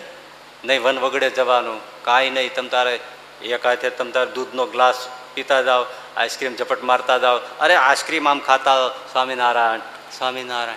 તોય પાર થઈ જાવ એટલે આવું. આ દેખાતું સાવ સાદું સીધું, પણ એનો કેટલો મહિમા છે એ જોવાની જરૂર. લાગે સાવ સીધું સાવ એટલે આપણે જે કરીએ છીએ ને, એ હાવ મામૂલી લાગે છે. લ્યો, કંઠી પહેરી લીધી, ગુરુ પાસે જઈ આવ્યા અને ભગવાનનો આશરો કરી લીધો અને સવાર સાંજ થોડી દેર માળા કરીએ છીએ અને ભગવાનનો આશરો રાખ્યો છે. લાગે છે સામાન્ય, પણ ખબર નથી એ કેવડું મોટું કામ કરે છે. કેવડું મોટું કામ? કે ત્યાં બધા શાસ્ત્રો ડૂબી જાય, એવું કામ છે. પણ વિધિવત ભગવાનને આશ્રય થવું, કંઠી પહેરવી હાથે પહેરી લેવી એ વાત નથી. બહુ છે. તમે તમે હાથે નાથે હાથમેળ કરી લ્યો એ સમાજમાં વેલિડ ન થાય. તમને બે મન મળી ગયા હોય ને હાથે હાથે મન હાથ મેળવી લ્યો એ સમાજ ન સ્વીકારે ને. તમારે વિધિવત લગ્ન કરવા પડે. વચ્ચે ગોરદાદા હોય કે પછી કોર્ટનો પેલો જજ હોય. પણ એ કાંઈક તો કરવું જ પડે ને. એ તમને જોડે. પછી તમારે વાંધો નહીં. એમાં વિધિવત થવું જરૂરી છે. હવે વિધિ આજના ભણેલા ગણેલા હોય એટલે તરત હવે એ શું હરિભજન કરો? ઘણા નથી લોકો. બધા જાહેરમાં મોટા મોટા વ્યાખ્યાતો પ્રવચનો કરે કે હવે કંઠા ભાડ્યા લે, કંઠા કે. મારે જો કંઠીઓ બાંધવાની હોય ને તો આખા દેશમાંથી કંઠીઓ ખૂટી પડે. તે બાંધો કોણ ના પાડે છે? એ તો બાંધવા બેસોથી ખબર પડે કેટલા આવે છે. હા ભળવા હવ આવે. કંઠી બાંધવા એમ કોઈ ન હોય. એટલો બધો સમાજ કઈ મૂર્ખો નથી. એ વાતું થાય. એ કંઠીને કંઠા ના કહેવાય, એમાં ફેર પડે છે. આશ્રયનો મહિમા છે ભાઈ, કેમ કહેવાય? કુકાઓ પાસે એક બે વાત કરી પૂરું કરીશ. અમૃતના ઓડકાર આવે એવી વાતો છે ભાઈ. આપણે જેને સાવ સામાન્ય આશ્રય માનીએ છીએ ભાઈ, એટલે ભજગોવિંદમ ગોવિંદમ, ભજ ગોવિંદમ ગોવિંદમ, ભજે મૂળ મતે કઈ સામાન્ય વાત શંકરાચાર્ય નથી. આટલા જ્ઞાનના નિષ્કર્ષ પછી એમ કે છે કે ગોવિંદનું ભજન સિવાય કાંઈ કામ નહીં આવે. નહીતર એમ ન કે કે બ્રહ્માસ્મી, અહમ બ્રહ્માસ્મી કામ આવશે. બીજું કંઈ કામ નહીં આવે, તું આ ક્યાં મીંડો કરવા? હા ડુકરું કરણે ડુકરું કરણે મૂકી દે. અને અહમ બ્રહ્માસ્મી અહમ બ્રહ્માસ્મી અહમ બ્રહ્માસ્મી, મૂળ મટે. આ જતું એ જ કામ આવશે. ના, એવું નથી કહ્યું. ગોવિંદનું ભજન થાય. એ જ કામ આવશે. બીજું કાંઈ કામ આવશે નહીં. એનો અર્થ એ નથી કે આત્મનિષ્ઠા કામ નથી આવતી. હા, તમે શંકરાચાર્ય જેવી સ્થિતિ કરી નાખી હોય, થઈ ગઈ હોય, કે દેહ ઓગળી ગયો હોય, સાવ, દેહ ભાવ જ ઓગળી ગયો હોય, અને સર્વત્ર વ્યાપક એવું જે અક્ષર બ્રહ્મચિદાનંદ છે એની સાથે આત્મા એક થઈ ગયો હોય અને પ્રકૃતિનું કાર્ય નજરમાં જ ન આવતું હોય, એવી બ્રાહ્મની દશા થઈ ગઈ હોય, તો એ તરી જાય. એને કોઈ કારણ કારણ શરીરે નીકળી ગયું ને? બાકી એક સેજ કારણ શરીર ચોંટ્યું હોય, તો આત્મનિષ્ઠાવાળો હલવાય ખરો. કારણ કે પોતાના બાહુબળથી દરિયો તરવાનો છે. અને પેલો જે આશ્રયવાળો છે એ તો નાવમાં બેસી ગયો છે. એટલું એને મોટું સરળ કામ છે. સાંભળો, કુકાઓ પાસે વાઘણિયા ગામ છે. અમરેલીની પાસે કુકાઓ, કુકાઓની પાસે વાઘણિયા ગામ. ત્યાં જુનાગઢના આપણે ગુણાતીતાનંદ સ્વામીની સાથે રહેલા એવા કૃષ્ણચરણદાસજી સ્વામી, સ્વામિનારાયણ સંપ્રદાયના કૃષ્ણચરણદાસજી સ્વામી એ વાઘણિયા પધારેલા. મહાપુરુષ સમર્થ. અતિ સમર્થ. હરિમૂર્તિમાં ખોવાઈ જાય. પલાઠી વાળીને બેસે કે ના બેસે, અખંડ ખુલે કે બંધ આખે ભગવાન સ્વામિનારાયણ અખંડ રસ પીવે. એવા મહાસમર્થ. એ વાઘણિયા આવ્યા. હવે એ વખતે બન્યું શું? ગામમાં એક વાલાભાઈ વસોયા કરીને એક ભાઈ, એ બીમાર બહુ થઈ ગયેલા. અને પીડા તો આપણે વાત કરી ને, શરીર વેદનાત્મક. એવી પીડા થાય, એવી પીડા થાય કે ન બેસાય, ન ઉઠાય, ન સુવાય, ન મરાય, ન જીવાય. આવી વેદનાઓ થાય, ચીસો પાડે. એમાં એને ક્યારેક ક્યારેક સ્વામી ત્યાં આવતા હોય એટલે પછી નામથી જાણતા હોય, ક્યારેક સત્સંગમાં બેઠા હોય સાંભળી હોય, સાધુ સંત માની વાતો સાંભળી હોય. એટલે કોઈએ કીધું, પાસેથી જાણ્યું કે કૃષ્ણચરણદાસજી સ્વામી આવ્યા છે. એટલે આને થઈ ગયું કે ભાઈ, એ બાપા, એ મોટા સાધુ છે, એને જઈને કોઈક કહો ને, એમ, મારું આ દુઃખ દૂર કરે ભાઈ સાહેબ, મારો રોગ મટાડે, મને સાજો કરે. જઈને કોક તો કયો મારા વતી કોઈ દયાળુ હોય એટલે જઈને તરત સ્વામીને વાત કરી કે, સ્વામી આ ગામમાં એક વાલાભાઈ વસોયા છે, બીમાર બહુ છે અને પીડાય છે બહુ. તો તમને યાદ કર્યા છે. સ્વામી કે એમ? શું કહેતો હતો? એ કે કોઈ સ્વામીને કયો ને મારે, મારો દુઃખ મટાડે, ભાઈ સાહેબ, મારી કોઈક વાત પહોંચાડો. બહુ કરગરતો હતો. એમ? સ્વામીને દયા આવી ગઈ. સ્વામી કે, હાલો હાલો, આપણે ત્યાં જઈએ. જજો આવ્યા કૃષ્ણચરણદાસજી સ્વામી. જે કાંઈ ખુરશી કે કાંઈ એસી લઈને મૂકી દીધું, સ્વામી આવીને બેઠા વાલાભાઈ સામે નજર કરી, શું છે બાપલિયા? અરે બાપા, રડી પીડ્યા. સ્વામી, હે મહાત્માજી, હે બાપજી ભાઈ સાહેબ, દયા કરો. મારો આ ધરજ મટાડો. સ્વામી કહે અપ ઘડી મટાડી દઉં. આ પાંચ પીડા જે જીવને ઉપડે છે ને એ વાત કરી હતી ને, ત્યાં બીજું કંઈ કામ આવતું નથી. આવીને બેઠા. અપ ઘડી મટાડી દઉં. સ્વામી, રૂવાડે રૂવાડે દરદ. ઓહો પણ સ્વામી, દયા અપ ઘડી તમારે મટાડી દઉં. મટાડી દો, મટાડી બસ બસ બાપા, બસ બસ, તો તો બસ બાપા, બસ બસ. પણ વાલાભાઈ, મારી બે શરત છે. હા, તો બાપા, તમે કયો એટલી શરત પાળું તો મને આ દરદ મટાડો. સ્વામી કે પહેલી શરત, ભગવાન સ્વામિનારાયણને શરણે થાવ. હું તમને કંઠી પહેરાવું. આશ્રય કરો. એને શરણ સ્વીકારો. સત્સંગી થાવ હા બાપા કે એમાં શું વાંધો? અત્યાર સુધી ન થયો. હાલો, થાવ. જાય ક્યાં? હા. બાપા, હું સત્સંગી થાવ. તમે તમારે લ્યો લ્યો લ્યો લ્યો તમારે જે તમારી વિધિ હોય કરો. હું સત્સંગી થાવ. મને કંઠી પહેરાવો. ભગવાનને આશ્રય લ્યો. લ્યો લ્યો, તમે સ્વામી કે પણ બીજી શરત સાંભળો. હમ. અને સત્સંગી થયા પછી તરત દેહ મૂકીને ધામમાં જવા તૈયાર થાવ. હે સ્વામી, ધામમાં જાઓ. એટલે બાજુવાળા હોય ને હરિભગત. ના, મારે નથી મરવું. ના, મારે નથી મરવું. મને હાજો કરો. સ્વામી કે તો પછી પીડાવો ના ના, બાપા, એવું નથી. એ મારો દરદ મટાડો સ્વામી.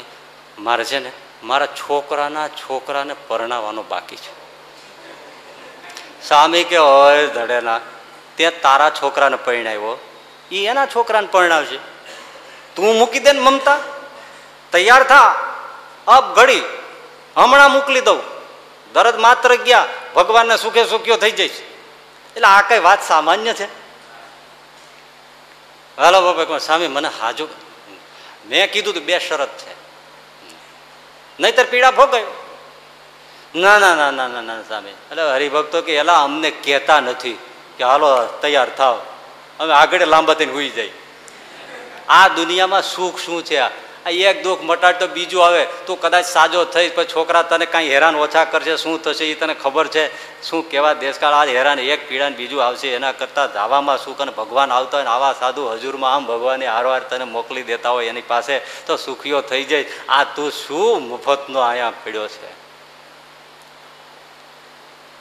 એમ? સ્વામી, તમે દયા કરો. સ્વામી કે દયા કરી લ્યો. તૈયાર થતા હા, મા બાપ, લ્યો. એ છોકરાઓ, સાંભળજો, આ સ્વામી તો મને મોકલવા તૈયાર થયા.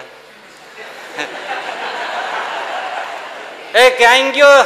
હા, બાપા શું છે? એ હવે તું તારા છોકરાને પરણાવજે અને તમારે જેમ કરવું કરજો. હવે હું તો દુઃખી બહુ થયો.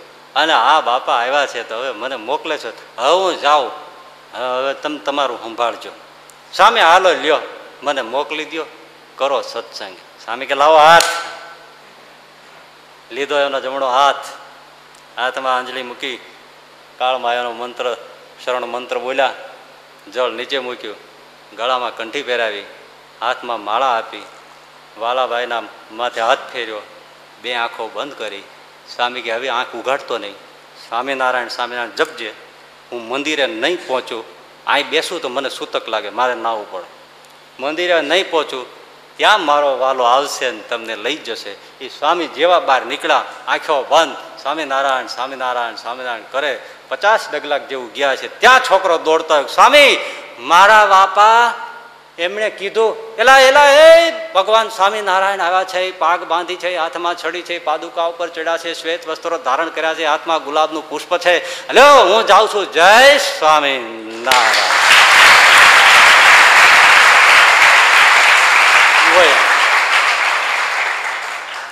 જુઓ, સારંગપુરના ચૌદમાં વચનામૃતમાં શ્રીજી મહારાજ એક વાત કહે છે કે આ જીવ છે ને, જે સંસારી છે, ભગવાનને શરણે નથી એ કેમ મરે છે ને શું થાય છે? ભક્ત કેમ મરે છે ને શું થાય છે? એ સારંગપુરના ચૌદમાં વચનામૃતમાં મહારાજે કહી છે કે જે ભગવાનને આશ્રય નથી, ભલે ભલે ગમે તેવો હોય તો એનો જ્યારે દેહ જુદો થાય, દેહથી જીવ જુદો પડે છે, ત્યારે એને યમ જુદો કરે. યમના દૂતો આવી, એના જીવને દેહથી જુદો પાડે છે અને તરત એને પ્રેતનું દેહ મળે છે. પ્રેતનું દેહ એટલે પૃથ્વી, જળ બે તત્વ ન હોય, તે જ વાયુનો આકાશ, ત્રણ તત્વનું શરીર મળે એ પ્રેત શરીર છે. એકે એકને પ્રેતનું શરીર મળે, ત્રણ તત્વનું. જે ભગવાનના ભક્તિ આશ્રય નથી એને, હો. તરત જ એને પ્રેતનું શરીર મળે. અને એ પ્રેતના શરીરે પછી યમપુરીમાં જાય છે અને મહાકષ્ટને ભોગવે છે. હવે બીજો, તો જે ભગવાનને આશરે છે અને હરિનું ભજન કરે છે, એ જ્યારે દેહ મૂકે છે, ત્યારે એને યમદૂત નથી આવતા, એને ભગવાન ને ભગવાનના સાધુ આવે છે અને ત્યારે અંત સમયે જે દરેકને આધિ વ્યાધિ ઉપાધિ ઘરી વળતી હોય છે, ત્યારે શ્રીજી મહારાજ મધ્યના ત્રેસઠમાં એમ કહે છે કે એ અંત સમયે અનેક કારણ શરીર રહ્યું હોય એટલે અનેક જાતની આધિ વ્યાધિ ઉપાધિ આ જીવને ઘેરી વળે છે. પણ એ જ સમયે ભગવાનને ભગવાનના સંતના દર્શન થાય છે. દર્શન થતાની સાથે જઈને તમામ આધિ, વ્યાધિ, ઉપાધિ તરત શમી જાય છે અને જીવ પરમ સુખીઓ થઈ જાય છે. આ મહારાજ કે આ આ આશ્રયનું ફળ છે. તો ભગવાનને ભગવાનના સાધુ એને તેડવા આવે છે. એના દેહમાંથી જીવને જુદો કરે છે એવો શબ્દ યમ લેવા આવે, એમાં વાપર્યો. અહીંયા શું વાપર્યું? કે એને ભગવાનને ભગવાનના સંતના દર્શન થાય છે અને એનો જીવ દેહને મૂકીને જુદો થાય છે. જુદો કરે છે નહીં, જુદો થાય છે. જેમ આમ રે સર, આમ કેમ તરત આપણે આ તમારે ઓલા બે પડવાળી રોટલીને કેમ આમ જરીને આમ જુદી કરી નાખો? હે? એકદમ સરસ મજાનું તેલ લગાવીને બે પડી રોટલી કરી હોય ને, આમ કરીને આમ જુદા થઈ જાય, બે પડ આમ ખખડાવો, ખખડીને નોખા પડી જાય. એમ જુદો થાય છે. અને એ જ બે પડી રોટલી. સરખું તેલ લગાવ્યું ન હોય, પૂટ ન માર્યો અને વણવાની અંદર એકબીજા કડચડી પાડી દીધી હોય અને પછી રોટલી કાચી હોય, પછી ઉખેડવા જાય, તૂટી જાય પણ પડ નોખું પડે નહીં. એ ભગવાનનો આશરો નહીં એનું. અને જેને ભગવાનના આશરે છે, એને આમ બે પડે આમ રૂખા પડી જાય ને, એકદમ. એમ, એનો જીવ જુદો પડે છે અને ભગવાન એને દિવ્ય શરીર આપે છે. એક ચિન્મય પ્રકાશનું શરીર.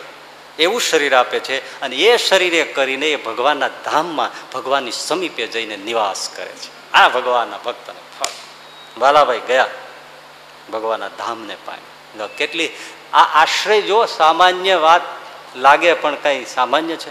હવે એ જ સ્વામી, એ જ વખતે એક ખેડૂતની વાડીએ સ્નાન કરવા ગયા હતા. બે વાત કરીને અત્યારે પૂરું કરી દઈ એ વાડીએ સ્નાન કરવા ગયા હતા. તે સ્નાન કરીને પાછા ફરતા હતા. રસ્તો હતો ને, ત્યાં એ વાડી પાસે જ, પટેલની વાડી પાસે એક બળદ બેઠો હતો. એટલે સ્વામી કે, ભગત, આ બળદ અહીં કેમ બેસી ગયો? કોનો છે? એ સ્વામી મારો તો નથી. ગામમાંનો કોઈનો છે, મારે કંઈ નામ દેવું નથી. બિચારો જ્યાં સુધી કામ કર્યું, ત્યાં સુધી કામ કરાવ્યું અને કામ કરતો બિચારો આ બળદ થાકી ગયો. એટલે છૂટો કરી મૂક્યો છોડી મૂક્યો. તે ફરતો ફરતો અહીંયા આવતો. તે હું એને નિરણ પૂરણ નાખતો, પાણી પાતો. તે હમણાં સ્વામી બેસી ગયો છે. હવે ઊભો થતો નથી. એટલે હવે તો બિચારો થાકી ગયો સાવ. સ્વામી કે, કેટલા દીથી બેઠો છે? ઘણા દસ, પંદર દીથી એમને બેઠો છે. હા હા. હે? એ સાધુ, જળ લાવો. લ્યો. તુંબડામાંથી જળ લીધું. બળદની માથે રેડ્યું. શરણ મંત્ર એને બોલ્યા.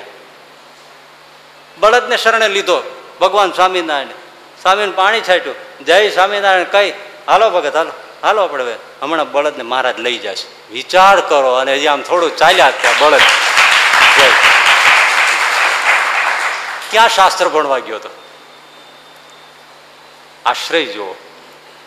હજી એક વાત સાવ સાદી. આપણે રાજકોટની બાજુમાં ગુંદાસરા ગામ. મૂળજી ભગતનું નામ તમે બધું સાંભળ્યું. એની પાસે એનો ખેડ ખેતીમાં બળદ. એ બળદ માંદો થયો. એ ઢોર બાંધવાનું હોય ને, એમાં એ બળદ બાંધેલો. થોડો માંદો થઈ ગયો. બળદ બિચારો બેઠો રહે. મૂળજી ભગતને એમ થાય, આ પંદર પંદર વર્ષ સુધી એને ખેતીમાં મદદ કરી. દશાંશ વિશાંશ કાઢીને હું ઠાકોરજીને અર્થે વાપરતો. એમાં એ બળદનો ભાગ છે. હું જે જે મેં ઠાકોરજી સંતોના અર્થે વાપર્યું, અમારા ભરણ પોષણ કર્યા, એ તો ઠીક છે, પણ ઠાકોરજીના અર્થે મેં જે વાપર્યો, દશાંશ, વિશાંશ, એ બધું આ બળદે સેવા કરી છે. એટલે બળદની પાસે ગયા. એના પાસે બેઠા. એના કાનમાં સ્વામિનારાયણની ધૂન કરી. જનમંગલના એકસો આઠ મંત્રો બોલાવ્યા. બળદ ધ્યાનથી સાંભળ્યા વિચાર કરો. ધ્યાનથી સાંભળ્યા. અને મહારાજને પ્રાર્થના કરી, મહારાજ, જેટલું મેં સેવા કરી છે એટલી જ આ બળદે પણ તમારી સેવા કરી છે. સાધુને અન્ન રોટલામાં સેવા કરી છે. મહારાજ, એને હવે આ પીડામાંથી મુક્ત કરો અને આપ લઈ જાઓ. એટલી પ્રાર્થના કરીને ભગત આવી ઢોલીએ બેઠા, હાથમાં જે માળા લઈ સ્વામિનારાયણ જપવાનું શરૂ કરે. ત્યાં ફરજામાં, એટલે એ ઢોર બાંધવાનું હોય ને, એમાં અજવાળું થયું, સહજાનંદ સ્વામી આવ્યા અને બળદને લઈને વયા ગયા. ગયા. આશ્રય એટલે ભાઈ, એક તો વસ્તુ એવી છે, આ ઘણીવાર આપણે જોઈએ ને, કોઈ મરણ પથારી હોય ને, આખું ઘર કાં સૂનમૂન બેઠું હોય અને કાં રોતું કકળતું હોય. અરે, મરવા ઉપડ્યો હોય, તૈયાર થયો હોય ને, આ તમે રામાયણ વાંચો, કોઈ હરિકીર્તન કરો, કોઈ ભજનનું ધૂન કરો, નામ સ્મરણ કરો, કોઈ ગીતા વાંચો, ભાગવત વાંચો, રામાયણ વાંચો, વચનામત વાંચો, ભક્ત ચિંતામણી વાંચો, અરે, હરિસ્મૃતિ વાંચો, અજાણ્યો નર હોય ને, તમે હરિસ્મૃતિ વાંચો, સહજાનંદ સ્વામી પાસે વયો જાય, આવું કામ. પુરુષોત્તમ પરમ દયાળ કે નાથ નિર્ક્યા છે. પુરુષોત્તમ પરમ દયાળ કે નાથ નિર્ખ્યા શ્રી ભક્તિ ધર્મના બાળ કે નાથ નિરખ્યા છે. આ સુખદાયી સહજાનંદ કે નાથ નિરખ્યા છે. સત્સંગીના સુખ કંદ કે નાથ નિરખ્યા છે. પુરુષોત્તમ પરમ દયાળ નાથ હરે સ્મૃતિ તો ગળે વળગી છો કોઈની પાસે ગાન કર્યું હોય એનો એનો છેલ્લો છેડો સુધરી જાય. છેલ્લો છેડો. કાનમાં ભગવાનનું નામ ગુંજે. ભલે જે જે કોઈ માનતા છે હરે કૃષ્ણ, શ્રી કૃષ્ણ, ગોવિંદ, હરે મુરારે, હે માધવ, હે મુકુંદ મુરારી, એ ગાવ રામ રામ રામ રામ, જપો, જય રામ, શ્રી રામ, જય જય રામ, જય જય રામ રામ. પણ ભગવાનનું નામ ક્યાં રોવું, કકળવું કસું મને બેસવું બસ કાંઈ નહીં. બોલો બિચારો પીડાતો માંડ માંડ દેખાતો હોય. બાપા, હું મણી તમારી મોટી દીકરી. પરાયણે આંખ્યું ખોલી એને પોતાનું સ્મરણ કરાવે. પણ કોઈ એમ કે, બાપા આંખ્યું ખોલો. જો ઠાકોરજીની મૂર્તિ છે, દર્શન કરો, હૈયે રાખો. હમણાં પ્રભુ સહાય કરશે. આવું કોઈ કરે છે. ના, કરવા જેવું છે, ભાઈ, આ ભગવાનના નામનો આ પ્રતાપ છે અને આશ્રયનો પ્રતાપ છે. એટલે શંકરાચાર્યજી કહે છે, સાધનો બીજા કરે, બીજી વિદ્યાઓ હોય, આત્મનિષ્ઠા હોય, જ્ઞાનમાં શિરમોર હોય, પણ અંત સમયે કામ આવતું નથી, અંત સમયે તો હરિનો આશ્રય અને ભજ ગોવિંદમ ભજ ગોવિંદમ ગોવિંદમ ભજ મૂળમતે પ્રાપ્તે સન્નિહિતે